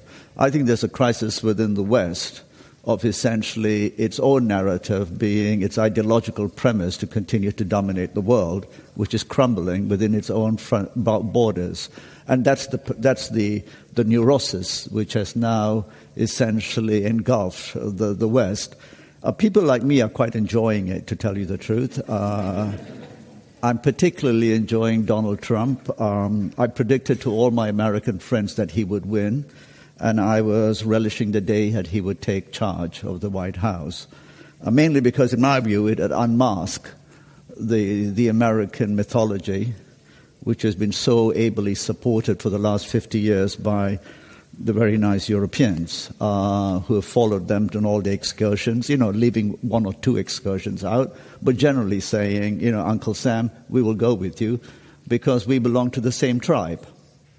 And the rest of you people, well, we're going to come and liberate you from your terrible governments, your backward thinking, your oppression of all sort of liberal values. So I'm kind of enjoying Donald Trump and more power to him in the United States, I mean. Uh, um, so I don't think there's a global crisis, and I don't think there is a, a, a crisis of liberal narratives or, uh, and competition for ideas. Someone like me, who's been born in the colonies, uh, parents r- ruled by colonialists, and myself, um, I have been uh, subject and used to liberal bullshit for a long time. Uh, it came in the form of movies from Hollywood. John Wayne was the good guy, Geronimo was the bad guy. All of the stuff. I've been used to it. In fact, I even believed it. I believed that living in Southeast Asia, that the Viet Cong were the bad guys, that Ho Chi Minh was a mass murderer who would come and get me, and that John Wayne would come and rescue me, also known as John McCain. You see what I mean? So I was used to this. And in fact, who are all the scholars here, the, the ones that are being funded by the Heinrich Böll Foundation? So beware what you're taught uh, in the liberal narratives, especially history. Because, like you, I was, like you might be, uh, I was subjected to propaganda, which was the liberal lie. And the liberal lie has many facets, but I'm going to basically talk about the facet, not being an academic, on the issue of the continuation or the perpetuation of Western economic and military might across the world, which is shrouded in liberal ideas about democracy, etc. And I just want to mention so, what does that liberal narrative look like? Particularly, maybe not in Germany, because, you know, this is a good country. Uh, uh, no, so, frankly, you couldn't have this discussion in the United States, and certainly people like me would not be invited. Uh, so, in that sense, I salute the Germans. Uh, I know you're all very humble and you don't want to take any credit for anything, but, you, uh, but you're admired by the rest of us. Um, but what does that liberal narrative look like in the Anglo Saxon world, particularly, and, and the rest of Europe? It looks a bit like this that the liberal world order is apparently crumbling. And why is it crumbling? Because the rules of the liberal world order, written by me, Chinese or Indians or Africans or Ethiopians, written by the West, are now crumbling. Many of us in the rest of the world always said this, these rules are bad for us. They are unequal. WTO, IMF, World Bank, etc. I think the World Bank chief has got to be an American, right? He used to be usually a white guy, but then the black guy came into the White House and said, I got to fix this little problem, so I'll put a Korean guy in there. But he's American. I think the IMF is still a European. And then they said, oh man, that's not good. Let's put a woman in charge. I think she just got indicted for something, but in the midst of Trump, it was forgotten, the liberal narrative. Imagine if that person was Chinese. I mean, hoo ha. So the liberal narrative I am used to, the hypocrisy, the double tales uh, that were told. But the liberal narrative is simply this There's a world order built around the post Second World War era, Bretton Woods, and essentially one in which the rules for trade and investments are clear and uh, it essentially fuels globalization, and therefore all boats will rise and everything will be hunky dory. And you people out there in the other parts of the world, please understand, we only have your interests at heart. I mean, if you believe that, you must believe everything. um, but that was the same thing that people who went to Africa 300 years ago said. We are coming here to empower you, we are coming to enlighten you. It's the same old thing, as far as I'm concerned.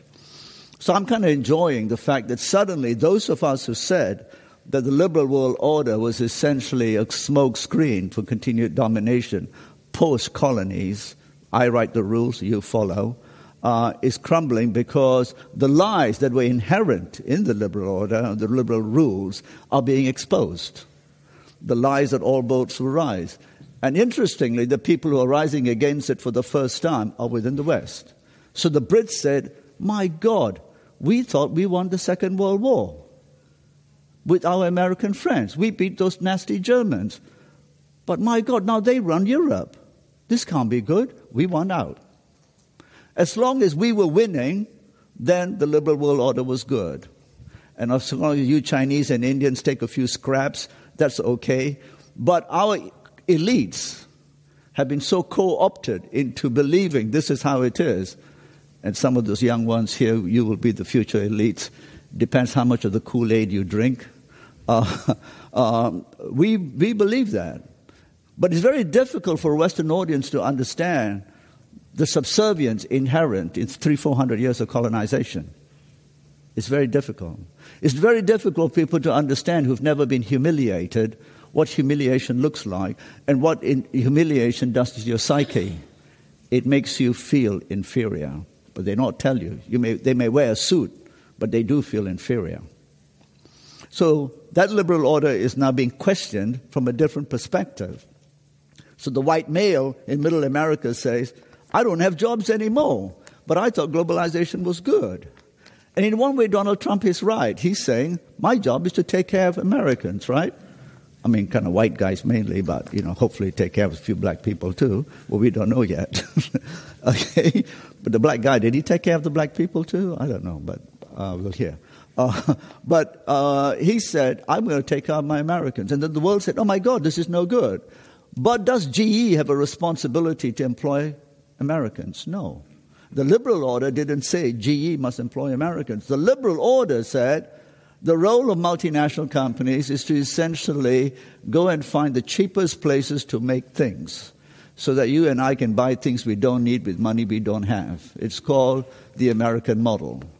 And if you're middle class, it's to buy things you don't need with money you don't have to impress people you don't like, like the neighbors. right? That was the dream. That's the American dream. But the American company doesn't, has no interest in employing Americans. Its, its main mission is to exploit resources, externalize costs, and thrive on essentially relentless consumption, right? So why is your iPad made in China and not in the United States? And then why do we blame China for all this terrible pollution? So that you and I have cheap things made in China and then be, pretend to be pious whilst the world continues to exploit the labor and etc. The same thing with Bangladesh. So that's the liberal motive. Beneath that, of course, is the underpinning of this liberal order is things like uh, tolerance. Apparently, the Western world, the liberal narrative is more tolerant. And I was very pleased that you said, because I, as someone who is coming from the other part of the world, I always get very irritated when people say, we are tolerant, we, and we need to export these values to the rest of you unwashed, which includes people like me, uh, because we are tolerant as if we, the majority, 80% of the world, have no tolerance. In fact, we apparently don't care about anything. We don't care about Syria because we didn't intervene, but maybe because we know. Because we know because we have been subject to the violence of imperial intentions. We know not to go and stir the pot. We knew not to go into Iraq. By the way, Donald Trump may be better than George W. Bush, my friends. So don't get too worried about Trump until he goes and invades a country, then you should. But don't support him uh, if you don't mind. Um, but we, we, we apparently don't care. The second bit is the rights of the individual is sacrosanct, and we've heard different intellectual discussions about the rights of individuals. Apparently, all our civilizations, 10,000 years old, have no care for individual rights, tolerance, etc. We are the great unwashed. And then there's the other thing, which is the, the totem pole of the liberal narrative, that word democracy. And you just need to say democracy, and then everyone must stand in line and salute. It's a bit like when you talk at business conferences, they just use the word innovation now. And then you say, oh, innovation, okay. Uh, that's a religious term. Which book? Doesn't matter. Just say innovation. So democracy has become the other sort of sacred thing just say democracy and then say the Chinese are bad, they don't have democracy. The whole the rest of the world cannot be that good as us because they don't have democracy. That's the liberal narrative. And I have been subject to this all my life. And I reject that idea that we don't have our own narratives. And the competing narrative should be ours now to also script. And I just want to give three areas quickly. I wrote a piece in the Financial Times uh, about uh, six, three, three, two months ago saying the, the disorder of uh, populism, liberalism in the, in the Western world is essentially the inability to cope with the rise of others. Right? 15% of the world essentially grew on the extraction, exploitation, and exceptionalism of, of, uh, of dominance, right? So, in a way, you can see Brexit in this way 300 years of the end of colonization, game over. We always ruled, now we don't, so we're going to throw a tantrum and we're going to move out. I like it. I want to see what's the next move. Okay? That's what it is. Uh, and so is, in a different way, what the election of Trump is. But, uh, but Trump is not the worst incarnation of the American uh, uh, ability to attract incompetent leaders. Remember George W. Bush? And there were others before them. The guy who nuked Japan, which was a war crime by any description, all forgotten. All forgotten. But coming from Southeast Asia, I remember the Vietnam War. So when people talk about the need for other countries to apologize, Turkey to apologize for Armenia, well, I'd like the Americans to apologize for nuking Japan, napalming Laos, and all of those under countries. But the Western liberal narrative will never ask the Americans to apologize because you're subservient to them. Similarly, as my, my African friend said, only we, the niggers of the world, get taken to The Hague. So that's the liberal narrative, too. Where's the protest against this? So for me, those are the interesting things that describe how we see the different part of the world's uh, uh, uh, reaction to this, and we're tired. Well, we're not fools. We understand what is going on. But sometimes, of course, we don't have access to the platforms to exchange these ideas. As someone who writes, I can tell you the censorship in the Western liberal media is humongous. If I write something critical of the United States, I can't get into the New York Times. But if I write something that criticizes India, Chinese, and all those horrible Asians, I'm in. Because, you know, I look like one of them, and I am writing about them. So I must be a good guy. Because I understand your version, and I'm saying your version is right. My people are all wrong. But if I say something else, no, troublemaker right? You don't understand. So, those are fundamentally things that I think we need to understand about the liberal lie. So I'll finish off with just two more examples, maybe a bit closer to the heart. The liberal lie is so extensive, and I lived in Europe. I lived in Africa, uh, in southern Africa during the bad times of apartheid. Uh, today I can say I was, a, I was a member and supporter of the ANC. In those days, I was, today's language, I would be a terrorist. They would send a drone to where I lived, right? So be careful who you call terrorists as well. But the point I want to make is in terms of how the liberal idea works. And I've been subjected to a lot of racism when I lived in the UK, etc. But I don't begrudge uh, people who are fearful of foreigners. So always remember when I was living in southern London, South London once, in evening, dark, I was running home uh, because I was late for something, and an old lady in the pram suddenly stopped and cried and said, Please don't hurt me. Did I feel that she was being racist? No. I understood. Although I had been attacked by skinheads with knives that same year. My view is she had full right to feel the threat of someone she couldn't recognize and, uh, and uh, connect with. I understood. I understood that it was all right for her to be fearful of someone she couldn't connect with. But the liberal idea in the West is if you say, I'm afraid of immigrants, oh, you must be a racist. And this is coming from someone like me who's been subject to a lot of racism. How can someone who's afraid of people they've never met, are afraid they might integrate, be, be a racist? This is the liberal lie again. I think this must be also challenged. The other liberal lie in the area of how the world will, and I, this is my finishing point about how the world will look like, is the rise of Asia. So everyone talks about the Asian century as, you know, those Asians are going to rise, etc. On one hand, it's schizophrenic. On one hand, the Western world wants Asia to rise because, my God, you can sell them more junk. You know, cars, I mean, not good German cars, I mean, but other cars. Uh, you can sell them cars, fashion, Chanel, etc. They can completely eradicate their culture. But on the other hand, they're so worried. My God, these people, especially those Chinese, but wait till the Indians come, okay? They're coming, okay? And there to be more Indians than Chinese. Um, but the point I'm trying to make in the liberal narrative about sustainability and consumption, the 21st century will be constrained like no other century in human history, mainly because there'll be more people than ever before. Maybe 10 billion, give or take half a billion here or there. You know, you can't count all of them.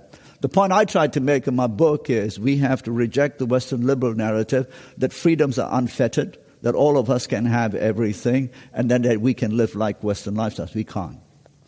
But no Western liberal academics, etc., who writes about these issues dare say, we cannot have your lifestyle. That's okay. That's okay. In fact, if we do have your lifestyle, and particularly the American lifestyle, there's a German word for it. It's called kaput. Game over. Right? So, what does liberty look like for us? So, I often end by saying liberty looks like something where we need highly organized states they need to be strong. Of course, they need to be fair, hopefully. But a strong state does not equal, equal in the liberal narrative to an authoritarian state. So I don't use those words, but I do use the strong state. Because in our part of the world, we can't have it all. We can't all drive cars. If we all drive cars, game over. In fact, uh, most of our city, cities are already looking like dumps. So what do we do? We might have to make a law that says car ownership is not a human right. Take your car away. Now, which state can do that? So, my finishing point was I was with an Indian and a person yesterday, and I said, So, which state will, in the largest, two largest countries in the world, China and India, address this challenge? China. My, and looking like me, I often say, I'm very fearful of India. Why? It's a democracy right? Because can a democracy deal with this ultimate existential challenge?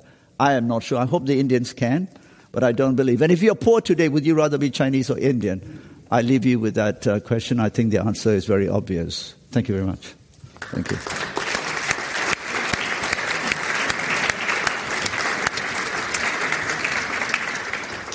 So, thank you very much, uh, all of you. The only duty I have as a chair is uh, to take care about the time, and that's what not really uh, worked. So um, I have to apologize for for being late a little bit. So we will directly open the floor to uh, to you. Just uh, two or three um, thoughts. I think we have a really wide uh, range of perspectives and uh, uh, and a lot of input. Um, I guess we have to distinguish two questions with, which are which are tackle, which we have to tackle um, the one is what are the alternative, the competing narratives? Uh, we heard about Confucianism, we heard about the reproach to the Ottoman Empire, um, we heard about democracy without liberalism or with less liberalism. Um, and the second one is uh, the point uh, Mr. Nair made very clear, I, I, I, I guess um, how do you and how do we perceive uh, liberalism in the global perspective? Yesterday, the final note of Mr. Koschorke was um, the question how to rebuild a liberal order or to re-establish a liberal order. If I get you right, you said uh, we are happy to get rid of it. Uh, if I exaggerate it a little bit, I mean redefine it. Yeah. Yeah. So we open the floor to you. Please uh, take the microphone and uh, introduce yourself um, and come up with questions. If you don't have one, I will, I will continue. there is a first question. Hallo, ähm, vielen Dank. Mein Name ist Caroline Terwind. Ich muss you, in, warten, you, can, you can do it in uh, German, but just give us a chance to uh, take the. Here, uh, Mr. Nair. I will. I'll talk in English. Uh, my name is Caroline Terrence. Thank you very much for your inspiring talks. I have a question, basically, to anyone that wants to answer it, and that's about um, the content of alternative narratives. I felt that the narratives that were um, described or proposed were something like imperial narratives, or narratives based on a society that's not a small nation state, but an empire in a way. Um, it, are there also narratives that come from other types of societies, either very small nation states or very small other types of political entities? And would those be different from the imperial narratives, um, like Confucianism or narratives from civilizations as China, India, Ottoman Empire, and the Soviet Union or Russian? Thank you. Thank, thank you. Maybe, Mr. Bai, you want to take the question because. Uh, uh, oh, but first, you know, so I, I, I, would sort of summarize what I'm proposing. It's not, uh, uh you know, uh, uh, democracy without liberalism. Rather, it's the other way around. Liberalism without, you know, radical democracy. Uh, and uh, uh, also, just you know, just to, to, take the opportunity, just echo which what Mr. Nair said about the Western media media's bias. You know, I in a Wall Street journal article, someone, uh, the journalist quoted me saying that, you know, uh, t- uh, commenting on uh, China now is using the Confucian narrative. I said that, you know, because they know communism doesn't sell, they have to go back to something else, which is Confucianism. So that I got an email from the Foreign Affairs, a very famous journal in the uh, American uh, context. They said, you know, could you write, uh, write, uh, write, an article for us? I think because they thought I was critical of the, the evil communist China, so yeah, I, I, must have been one yeah, of them. Exactly. So I sent them, you know, basically a piece that's similar to my talk, and then they send me email back. Oh, we don't, we're not interested exactly. in what you're offering anymore, you know, because uh, I'm not, you know, uh, one of them. But anyway, so uh, going back to the uh, the question. Um, uh, yes, so I think my concern is really about the the large uh, modern states. Uh, by large, it doesn't have to be India or China or Germany, you know. And because I think these are the states that are going to uh, shape the future of uh, human beings, you know. Uh, uh, uh, Iceland is a very nice country, but it, it doesn't really matter in this yeah, world right. stage. Um, I, I, apologize for the Icelanders in this audience. and, and also, I think, you know, for, I think it's important to have state. I didn't uh, offer this argument because you need certain amount of people to support the industry, uh, innovation, and all these things. And in a way, I think that that's one reason we shouldn't transcend states. States can be compete, competing, uh, you know, entities that can drive the human race to go forward. So that's why we cannot uh, get to a state where there's a world government and then there are small communities. Small community cannot uh, sustain the kind of competition and development uh, you know, we, uh, we can have. So in a way, you know, um, I, I, I, didn't mention another thinker uh, from the Chinese past, uh, Lao Tzu, uh, the, the, the alleged founder of the Taoism. Uh, Taoism. So he offered a reaction to that kind of modernity. He said that modernity is terrible, so, so let's get rid of it. So let's go back to a, a, world where there are only small communities that don't communicate with each other. So I think, you know, I, I, think his solution is radical, but there's an insight. If you don't want all these terrible things in modernity, pollution and uh, all these, you know, uh, possibilities, I think there's only one alternative. You just give up everything. You know, so let's be realistic. We cannot, you know, have a large stage, you know, uh, all the conveniences that come with large stage uh, and without uh, the price, right?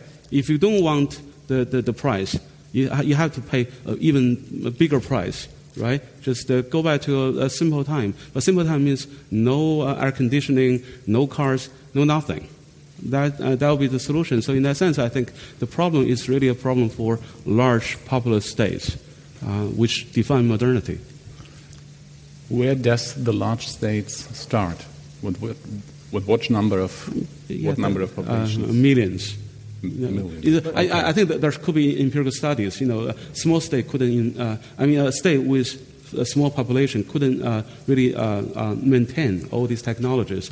There's one small island of Austria, uh, Tasmania. You know, in Tasmania there there were 4,000 people when the Westerners discovered that island, and they, could, they didn't even have fish hook, but right, very simple technology. And they discovered on the island, so they had that technology. So 4,000 people couldn't even maintain fish hooks. Uh, I think that, that, that, But can I, I mean, can I just say that, I mean, to your point, I mean, one refers to China, India, etc., because frankly, the Chinese, Indians, and the Indonesians will constitute 50% of the world's population. If they get it wrong, we're all screwed. okay? So, but there are examples of smaller states, and but as you say, I mean, I tell my Australian friends, I mean, who cares about you guys? 25 million people, it's Mumbai. Okay? Uh, you may want to pontificate about the world, but it's kind of irrelevant. So the larger countries matter for the simple weight of numbers. But in terms of other examples, there are examples. So Singapore, no resources, highly successful. So in a way counters the argument you can't get organized. But Singapore was despised by the West for a long time because Lee Kuan Yew took no uh, tolerance of any intervention in the plan to make Singapore great. Today, Singapore has moved on to another stage of its own definition of how democracy works, and it's a very complicated for a small place. But, and the Chinese, and I think you'll agree, and the Chinese and the Singaporeans have a very close relationship. Lee Kuan Yew was a close advisor. It's only in recent last few months that the Chinese have started to question the Singaporeans, mainly because of the Singaporeans sort of caught between uh, a rock and a hard place, seem to be on foreign policy supporting the Americans. And the Chinese said, So who are you? Which side do you sit on? So, but there are examples of smaller states.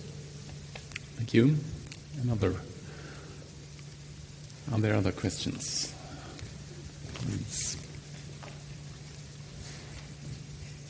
Um, yeah, well, what I was, uh, what I found interesting is that uh, the statements show that we are not in a situation of having one or two uh, competing uh, narratives, liberal and non-liberal, but we have at least on the, on the podium at least four different continuums of stories of, uh, that are historically shaped in the, in the, uh, the different countries. And uh, the problem with the liberal, um, the liberal narrative is, though I totally, uh, totally uh, say it's the one that is fitting for Europe, for example, um, that uh, in the last, let's say, 40, 50 years, it was more or less not a narrative of liberalism for the world, which would have, have meant to accept these other stories, but it was a story of domination. Um, and uh, that is the real problem that we have with uh, the, the, liberal narrative today, that it actually has come to a point where, where it uh, is now no more uh, able to, uh, to really compete with others or to say, well, your, your narrative is as worthy as ours but to say, well, if you don't, if you don't uh, comply to our narrative, we don't work with you, and that's actually not a liberal position. So the liberal narrative gets into a some, some so to speak. Um, uh, has its problem with it on its own, with its own uh, premises. But uh, to Mr. Nair, uh, getting rid of uh, liberal, the liberal narrative is not the solution, neither for you nor for anyone else. If you want that want to compete with the liberal narrative, you must accept it as a narrative which uh, which works in some parts of the world, and you have to accept that there are people who cling to the liberal narrative in your kind of the, your part of the world, as well as uh, we have to accept that there are a Confucianistic uh, narrative, or a Russian narrative, or Turkish narrative that have that are that have their own right of existence and serve their people in the way they can. Thank you. Maybe before we pass it over to, to you, Mrs. Konuk, you wanted to answer? Yes, um, I think um, I think it's valuable to think about why um, liberal narratives are um, seen as so problematic in the non-European world, and I think I mean, you indicated that as well, and, and you as well. It, it is because it was transferred through colonialism. That's the one um, image that we have that these liberal values did not exist in those places before, and colonialism was the um, tool through which um, these values were uh, were introduced for the first time. And I think that view has to be um, we have to we have to revise that view. We have to look at these cultures. Um, um, for example, I mean, I, I, can only talk about. Um, Turkey and the Ottoman Empire, and think about well, did secularism, for example, which is a value of which can be counted as one of the liberal values, is that really something that was only produced in the age of enlightenment? Um, or in the age of modernity, or is it something that had its form, its previous forms already in the Ottoman Empire? And if we look at the Ottoman Empire and its history of, um, of organizing the different ethnic and religious communities, we can see forms of secularism that we wouldn't call necessarily secularism from an, an age of enlightenment point of view, but there are actually ways of um, negotiating the um, negotiating the boundaries between the dif- different religious communities, for example. So I think if we rewrite the history of secularism and rewrite um, the history of these ideas of freedom to include um, non European societies, we might have a different discussion today and not polarize it as liberal and illiberal. I think that's a wrong it's a wrong juxtaposition or polarization of, of these narratives. I don't think that they are true, at least in the Ottoman and the Turkish case, because it's, I guess, because also because of the geographical um, closeness and because of the um, uh, of, of, the mingling of Eastern, so-called Eastern and Western societies, and because we know that the West can only exist, exist because it has the idea of the East, and the East can only exist because it has a narrative of the West.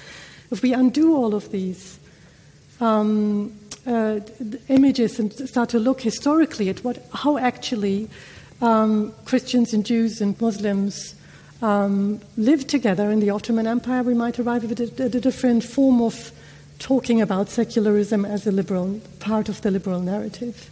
So, just as an offer to, to undo this kind of polarization of the liberal Eurocentric West that has exported its values into the rest of the world. I think we have to um, unravel the story from the other point of view. I mean, to answer your question, I, I don't think I said uh, we should get rid of liberal values. I said the problem is that the West seems to have a political project of exporting its liberal values. That was Iraq, that was the smell of blood in Syria. We can get rid of this guy, we can get rid of this guy. So this, this is what I'm saying, and I totally agree. But let's other, the problem with sit, setting back, and I agree, unraveling this. I think the onus is on those who have the political project to essentially not export this anymore. I mean, there's a joke that we have, you know, on the other side of the world. Um, there's no, there are no sort of revolutions and Arab Springs and purple revolutions in countries where uh, in, uh, uh, in all these other countries for one reason. Why isn't there a revolution in the United States? Because there's no American embassy. if you see what I mean. Right? so the, the, the, the, functionary idea that there is a, uh, just a diplomatic service is a lie. And my point, which I know sounds very tenuous, very uh, divisive, and I don't mean to be divisive, is that we have to confront this lie. There is a project to essentially influence the rest of the world with this idea, and a lot of it is subversive. Every American embassy in all these parts, and I'm very you know, interested. I was in the U.S. on the day of the elections. All the liberals were crying. Uh, no one, no one uh, volunteered to say they actually voted for Trump. Um, but they were all crying. But all of their discussion was so internal focused. I said, the only thing I'm interested in is whether you guys have, the next president will have another project to go and undermine other countries. But none of the Americans or the liberals understood this concern. This is what we are concerned about. So to, we, we have to put you know, the elephant in the room. The intervention in terms of making other countries in your image is divisive. And the retreat must be so that we can embrace all dif- different ideas. The Chinese have 10,000 years of civilization. Do you think they don't know anything? Uh, can, can I just, uh, I guess uh, here uh, lies a difference between me and uh, uh, Mr. Nair. So, so the kind of uh, so-called Confucian world order I'm proposing uh, is also kind of intervention, uh, interventionist. You know, so I think the problem is that because of colonialism and then later because of failure of the second Iraq War, I think a lot of the Western states uh, become disillusioned about the idea of intervention. Um, but I think the problem with that kind of intervention is that the uh, colonialism, of course, is a shameless uh, uh, project. Human, uh, using human rights as an excuse for intervention, I think it's, it's just uh, it's, it's just radical because human rights, you know, my human rights can be different from your human rights. It's vague and uh, uh, it could be sort of uh, imposing my ideas on, on you. But I think maybe you should adopt a different criteria of intervention. Uh, what I would say is humanist, Ren in the Confucian uh, philosophy, uh, philosophy, basically care for other human beings. If there is a, a you know, a, a, genocide happening in, uh, in a country, you know, that genocide you, know, you know, the failure to take out its people takes away the sovereignty of that state. Therefore, other states have a duty to protect the people of that state. So, I, so in that sense, I'm still for uh, intervention, but you have to use it in a very careful manner. I think the second Iraq War, uh, to save the Iraqis, would be a, a justifiable Confucian uh, uh, reason to intervene, but you do only do that when the suffering is so much that the people of that state are ready to welcome you. Actually, the neocons of the American, American neocons, some of them actually said that.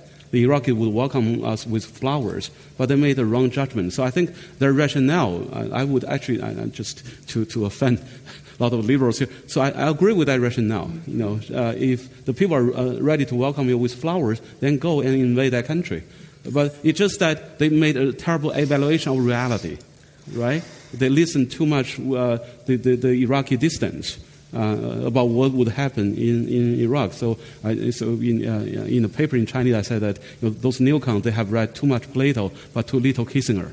So they, they, they, I think that's, can, can uh, I please that's the. Um, please uh, do because so. for, for me, it's kind of nice and soothing to be listening to this good old classic discourse about American embassies being hotbeds of regime subversion and revolution, because the newest story is about Russian embassies uh, being seats of uh, and enforced regime transformation and meddling in other people's elections. You see, there's a Russian embassy in Washington, and that's why the discourse goes. Uh, Russia has meddled with American presidential election and with every other election in the world. Can we, guys, please stop demonizing embassies and come to terms with the reality that internal factors will always be more important for any regime transformation than external influence? Even occupations usually happens when regimes had already collapsed, and they collapse collapse for internal reasons. So no embassy of any country, either Russia or United States, can play a pivotal role in changing any regime in the world. So the countries had better look to their own internal affairs instead of trying to find some place where revolutions are brewed in a bottle. oh, can I? I mean, can I just say? I was suggesting. I was suggesting. No, but I was suggesting very that, short because we have yeah, to. But I was suggesting that, the, that uh, in tongue in cheek that there is. Uh, we should not pretend there isn't. I mean, the fact that the Americans are having a fit, that the Russians are, are supposedly intervening. Well, you know, you can't deny that the Russia, the American embassies invaded, uh, intervened in, in Iran in 1953.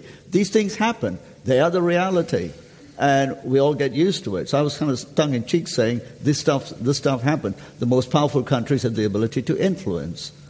That's all if the only they succeed in their influence, it means that there were internal reasons for that. And if they fail, it means they were trying to influence something they, that wasn't meant to happen. Mm-hmm. So in either case, it's some kind of uh, doing, doing a lot of things to make the sun rise in the east. It will rise anyway. And if you are trying to make it rise in the west, no amount of effort and no amount of money will advance your case at all.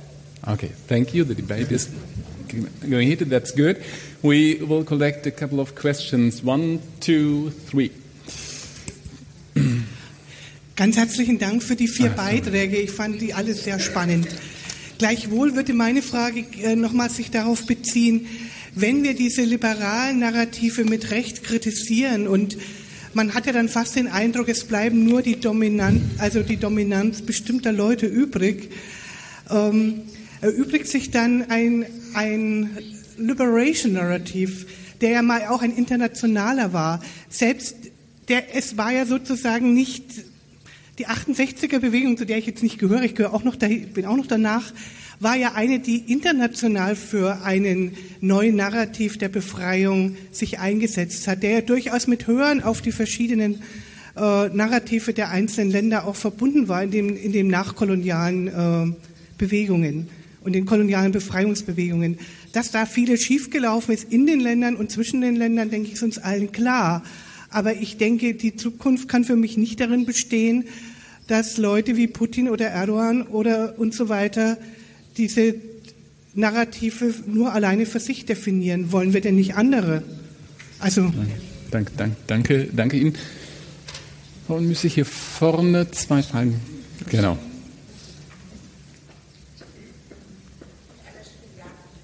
Ja, ja, ja, ja, ja. Okay.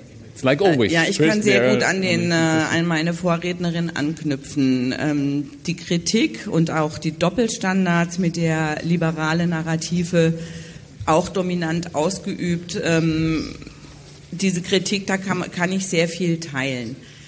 Ich würde aber gerne noch mal zu einem Aspekt zurückkehren, den ich auch gestern gesagt habe. Die Staaten aller Welt haben sich 49 nach der Barbarei des Zweiten Weltkrieges auf universelle Werte verständigt, die in der Allgemeinen Erklärung der Menschenrechte verankert ist, die ja Elemente aufgreift von Care und äh, wir wollen ähm, äh, ohne Not und in Freiheit leben, ja, free from war and want und so, wei und so weiter. Ich möchte einfach von allen Panelisten wissen, ob diese universelle Erklärung der Menschenrechte eigentlich noch Bestand hat. Auch in den Regionen, von denen Sie kommen und in, von, über die Sie sprechen.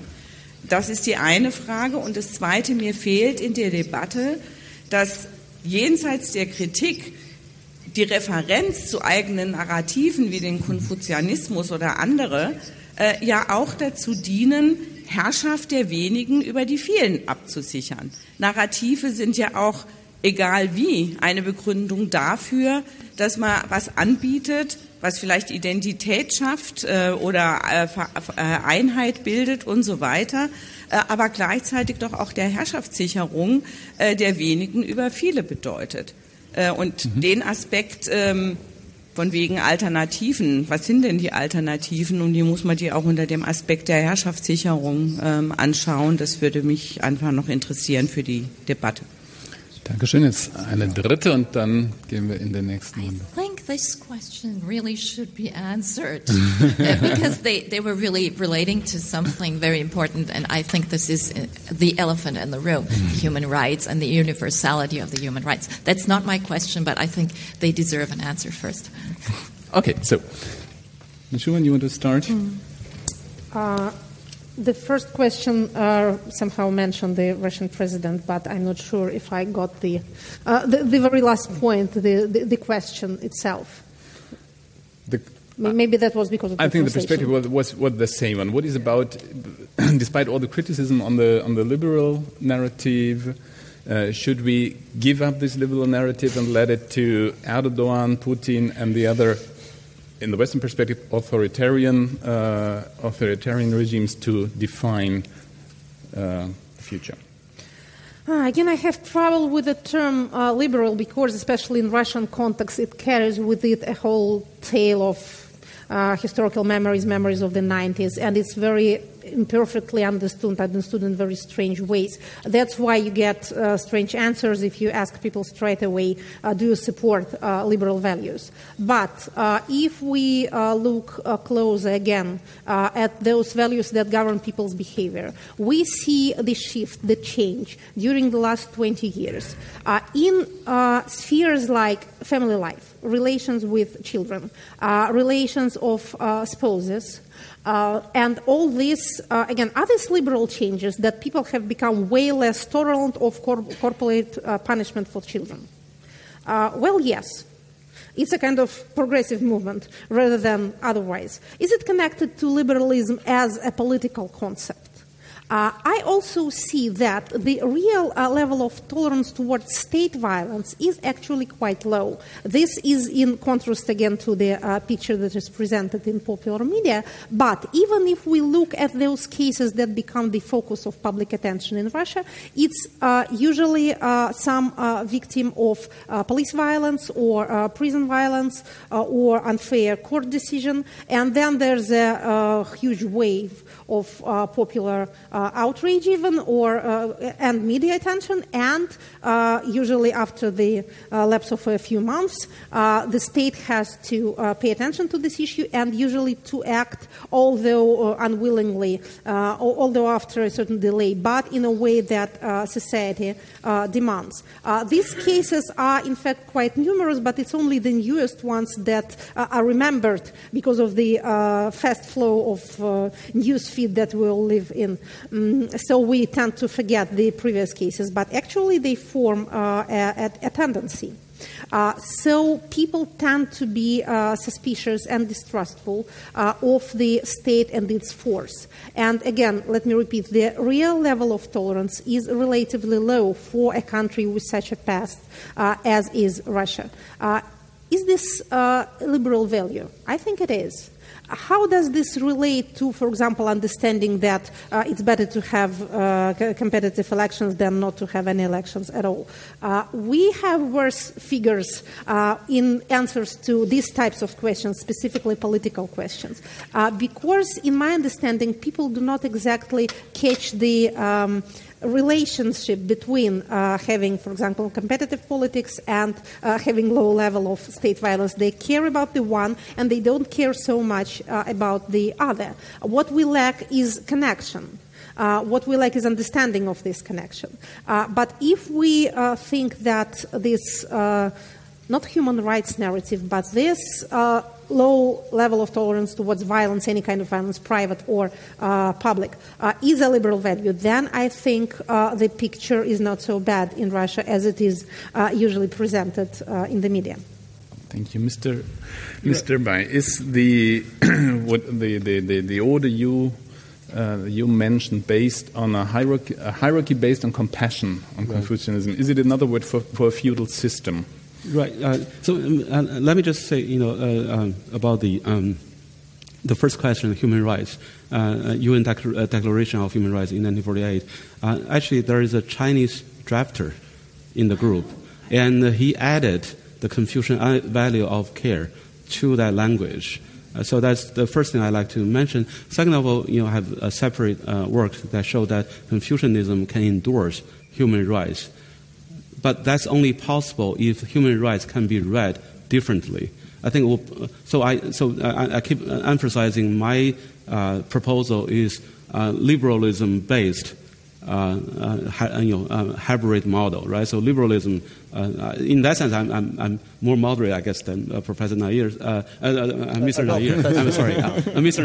Nair. you know, and he made it quite clear yeah, that he right. I forgot you, the podium you just thing. Destroyed my street credibility. yeah, yeah. I, I try to make you one of our uh, one of us, the bad guys, but sorry about that. Uh, and so, uh, um, yeah, but but I think the problem with human rights that you know I think there's a dominant understanding of human rights. You have to have individual autonomy in order to have human rights. I think that's not the case. For human rights to be universal, you have to to allow rights to be read differently. So uh, uh, so, but in that broad understanding, I, I, I, would accept human rights. But I, I think human rights should not be uh, used to intervene with other countries' affairs. Rather, it should be a thinner standard of human care. Uh, and uh, so that's what I uh, about the, the, the, question of feudalism. You know, China had feudalism around you know uh, before the time of Confucius. I mentioned all these early thinkers. So we uh, emerged from feudalism. 2,500 years ago. So we rejected that idea that you are, you born to a certain class very long time ago. So Confucian emerged out of that. So in that sense, that kind of hierarchy they were proposing is built on uh, you know, equality based or equal opportunity based mobility. So you have to secure mobility uh, before you can talk about hierarchy. Without mobility, of course, hierarchy will become a form of feudalism. But I think uh, the European history uh, experience that when you reject feudalism, you, uh, gradually you reject hierarchy as well. Uh, so when I'm saying that maybe we go to the other, we have gone to the other extreme, let's go back a little bit, but not all the way back to feudalism, but a sort of a mobility-based hierarchy which might be a better solution. Mm-hmm. Okay, now it's. Yeah. you don't want to hear about Turkey? Uh, uh, do I believe in universal values? Yeah. So, firstly, firstly, I think when you say that post Second World War, the world came together and wrote the Universal Declaration of uh, of uh, Human Rights, uh, can I just carefully suggest that the world didn't come together? a few countries came together. I understand there was the Chinese, but the rest of us, by bystanders, we had no rights. We had no rights. The our financial architecture of the world post Bretton Woods is not something we've had a say in. So my rights have been taken away. Okay? So I just want to clarify that. Of course, I fundamentally believe, but what are those rights? And you've heard me say this before. For me, and I just answer this in an indirect way. Let's take China and India, two large nations. All other countries matter. But as I said, if those two fail, we are kaput. Okay? Now, 700 million Indians today don't have a proper place to stay. I was right? At what is called an abode by habitat standards. 700 million Indians. That is a basic human right. The, the access to safe food and security is safe and secure food supply. Second, abode. Minimum energy levels. 400 million Indians don't have access to a bulb. 700 million Indians don't have access to water and sanitation. So I've said in India, temples, toilets before temples, please. Right? Human rights. But in the West, human rights starts with protests. I disagree. The right to protest against your government. So for me, the human rights, the fundamental values start with uh, safe and secure food supplies, habitat, home, the, the, the removal of drudgery, and uh, uh, public health care, uh, energy, etc. The conundrum I have with the idea of the liberal narrative is that democracies can deliver on this. I beg to differ. I don't think democracies can. And the comparison, the Chinese have more or less taken care of this problem. So I leave that to you. Well, in terms at least water sanitation, etc., they have. So I would argue the Chinese have provided more human rights to their people than Indian democracy over 70 years. And that's why I want to kind of leave that because I, I'm, I'm not suggesting I know the answer, but I look at the evidence. And that's, my, that's kind of where I go on that. But I, of course, do we all believe that everyone should have those things? Right, but I think we have a different perception of what is the fundamental, most important right. And every time I speak to people in the West, they go, China? No. I said, what's the problem with China? Oh man, Tiananmen Square, this and that and that. But, you know, Chinese people are much better off than Indians. Looking like me, I can say that. And most Indians would agree. Okay. Is, yeah, please. can't do it with a, in a bilateral discussion. Sorry. So. Just quickly, maybe about the state of Turkey. Um, long, long before the, hum, the, Declaration of Human Rights, um, Turkey had already embraced some of the um, values of modernity, European modernity, and had written it into its own constitution in 1923 and later through the reforms in 28 and so forth.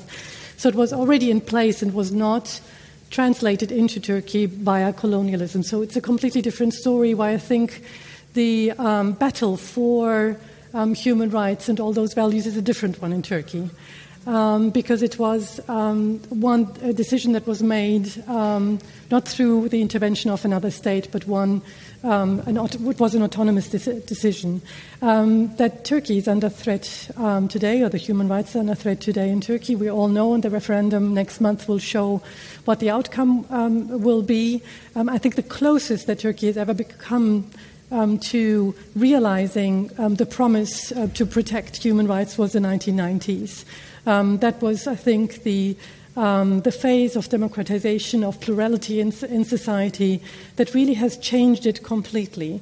And the AKP has, um, has for some sometime uh, promised the inclusion um, of um, all the people who were, for the first time, able to have a voice um, in the 1990s. And for some time, that belief that the AKP could be inclusive of all these voices has worked and it totally fell apart at the Gezi protests in 2013. And since then, I think we have a real crisis in Turkey. And uh, just to, to, to end it with, the, with a note on the purge of academics and the elimination of academic freedom in Turkey today. Um, uh, uh, I think we have to remember that all of these rights are very, very fragile, even if the countries have subscribed to, um, to it um, uh, on their own accord. Thank you very much. I have a paper here. Uh, lunch a quarter past 12? We have a quarter past 12, but I will propose, uh, you still have the passion, to do a last round of questions. Uh, the one is there, you're waiting for a long time, and the la- very last one is, the very last two questions is to the scholars if I might encourage you in the next round, come up earlier from the, from uh, from you because you have, of course you have the right to the right to ask. So last last round. I would like to know a little bit more about the Asian alternative that you kind of sketched out to the liberal, the traditional liberal uh, model, of which you really nicely pointed out the aporias, the inherent contradictions. But I would like to know whether what you only sketched out a criticism of uh, one person a vote democracy um, in favor of a more meritocratic system that you explained to me yesterday. Um, the question is what is exactly the gist of the Asian alternative? You pointed out that China is much more able, for instance, to tackle ecological problems because of the structure of the regime, which is much more authoritarian, thus able to pursue projects like the Three Gorges Dam and stuff like that, which would be much more difficult to get through, past this through a European agenda. But the question is what is the positive message? And would you say we are arguing for an Asian particularism, this applies only to Asia? Or would you say there are ideas that we could export and that, you know, we, we can turn around uh, the direction of export import, not exporting the liberal narrative to the, you know, non Western world, but the other way around. What could we learn from Asia and apply onto Western democracies or integrate into or restructure Western democracies with an Asian touch? Thank, thank you. What can we learn from Asia? First question, second one there. Um, I, uh, I'm quite puzzled because I think we have very different ideas what liberalism exactly means. Um, I uh, I think that uh, the core idea of liberalism is personal freedom and self governance. And that's why I was really puzzled by uh, uh what Mr. B- uh, Professor Bai said that uh, you are calling for strong national states you, of course, you, they should be civilized national states. You but still, you, call, you are calling for strong national states. You are calling for authority. It should be a rational and compassionate uh, authority, but you're still calling for authority. So, why do you say? Why do you claim that your uh, that your realistic utopia is liberal? And I also have a question for Mr. Nair. Um, uh, I think what you, you were really rightfully criticizing the uh, claim of Western dominion in, in, the world and the claim that we should export our values. But I think the core of uh, liberalism is that, yeah, yeah that uh, she, we should allow people to have their uh, own values. We should allow people to govern the, themselves the way they want to. So, in fact, you are claiming a very liberal right. So, so how far are you, in fact, criticizing liberalism, or were you only criticizing the idea of a Western hege uh, hegemony? Thank you. And last question in the last row. There was still one? No? Yeah, there was still one question. Um, how does the narrative of global business interact and correspond to the liberal narrative? Is it part of it or is it separate? And if we did have more autocratic forms of government, how big would the influence of the global business narrative be on the government? And where would the voice of liberal narrative remain, especially considering that post colonialism is becoming slowly part of the liberal narrative? So, thank you very much. A very short last round. We start with Professor Bai. Right, so let me answer the second question first. Uh, you know, uh, I think liberal democracy, I mean, we can see here really there is a wide range of understanding of liberal democracy. And uh, uh, uh so, in, in my understanding, I don't take self governance as fundamental to Uh, liberalism. Uh, and uh, in, that, in that way, I'm, I'm, going to answer the first question. You know, so although I'm using Confucianism uh, as a basis for my proposals, actually, in reality, what comes closest to my proposed hybrid regime is not in China, but in the U.S. When you know, during the founding period of the American uh, regime, you know, the Federalists argue that you know the, there is a limit to the people. Therefore, we should introduce Senate senators at the beginning were elected by state legislators, not directly elected by the people. And the president was elected by electors, also not directly elected by the people. And the reason Hamilton, uh, Hamilton argued that is that you know, there's a limit to self governance.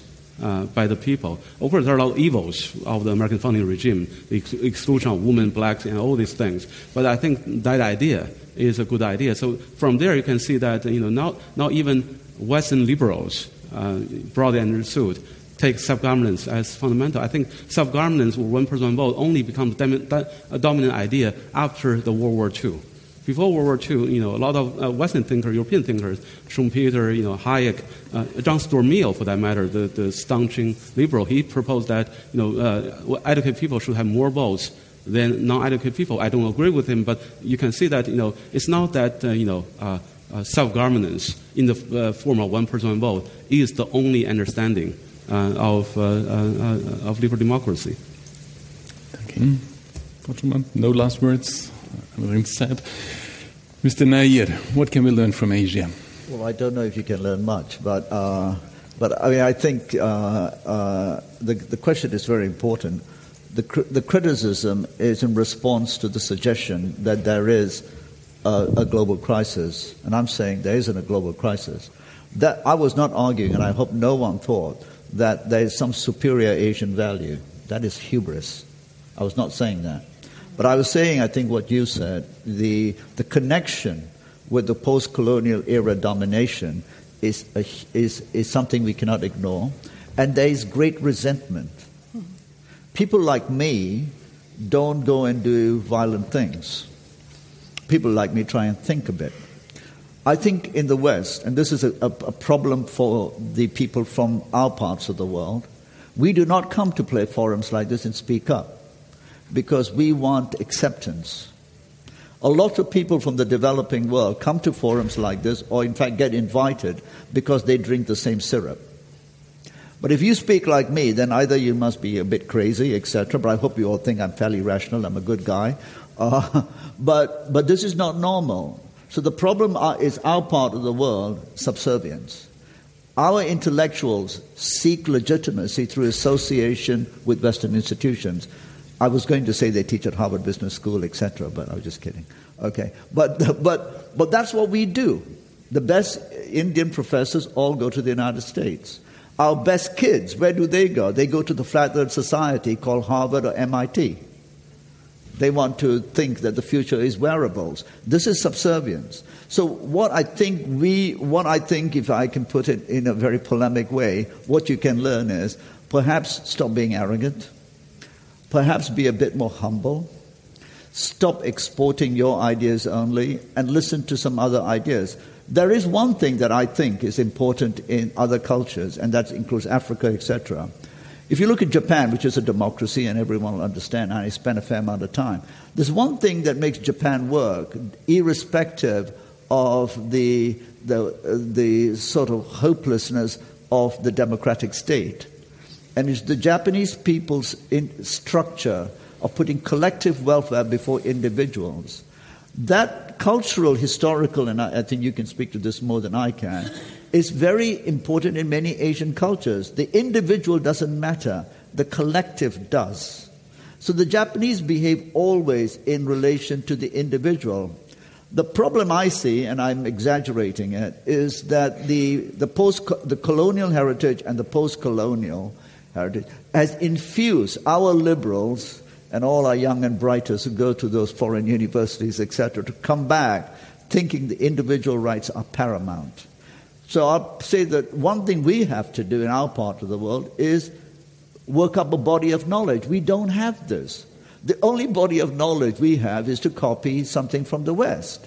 And I think we have to build a body of knowledge that looks at the 21st century's challenges and say, well, how do we govern in the context of the 21st century? There's a huge body of knowledge that has been almost ignored. And, and so I qualify what I said earlier. There's a huge body of knowledge. But in terms of where we are in the 21st century, in terms of governance, we need to build a whole body of knowledge.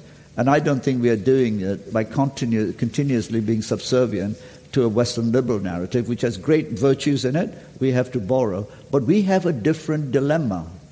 How do you sort that dilemma? I don't pretend to have the answer. But I know it's not liberal democracies in the, in the way that is described today. That's all I want to say. Maybe briefly, I'm really grateful for this last discussion because it shows perhaps that the problem is not with the liberal values themselves, but with the way in which they were exported or imposed, and that it produced this kind of resentment that you just talked about.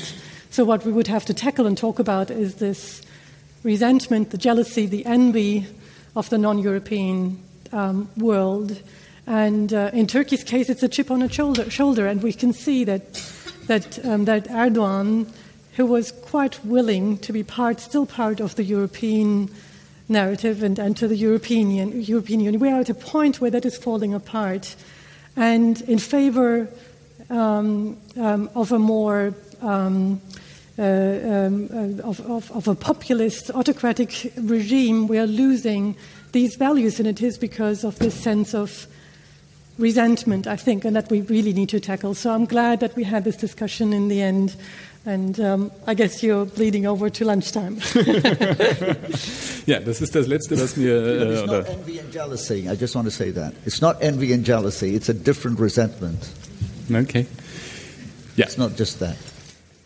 Ich habe zwei, zwei, zwei, drei, äh, zwei, drei Pflichten als Moderator zum Schluss. Das eine ist, äh, ich versuche nicht, diese Debatte zusammenzufassen. Sie haben, glaube ich, genug Anregungen und genug äh, Sachen gehört, die Sie sich selber herausgreifen äh, können und weiterverfolgen können, weiter denken und diskutieren können, auch beim Mittagessen.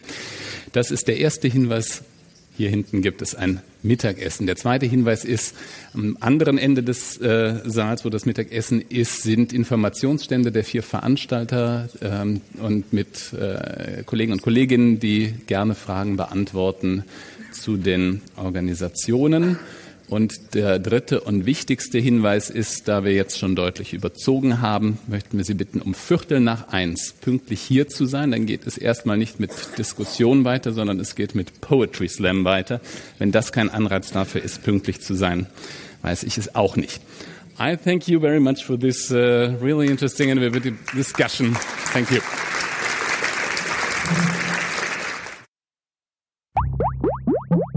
Mitschnitt. Die Veranstaltungen der Heinrich Böll Stiftung zum Nachhören.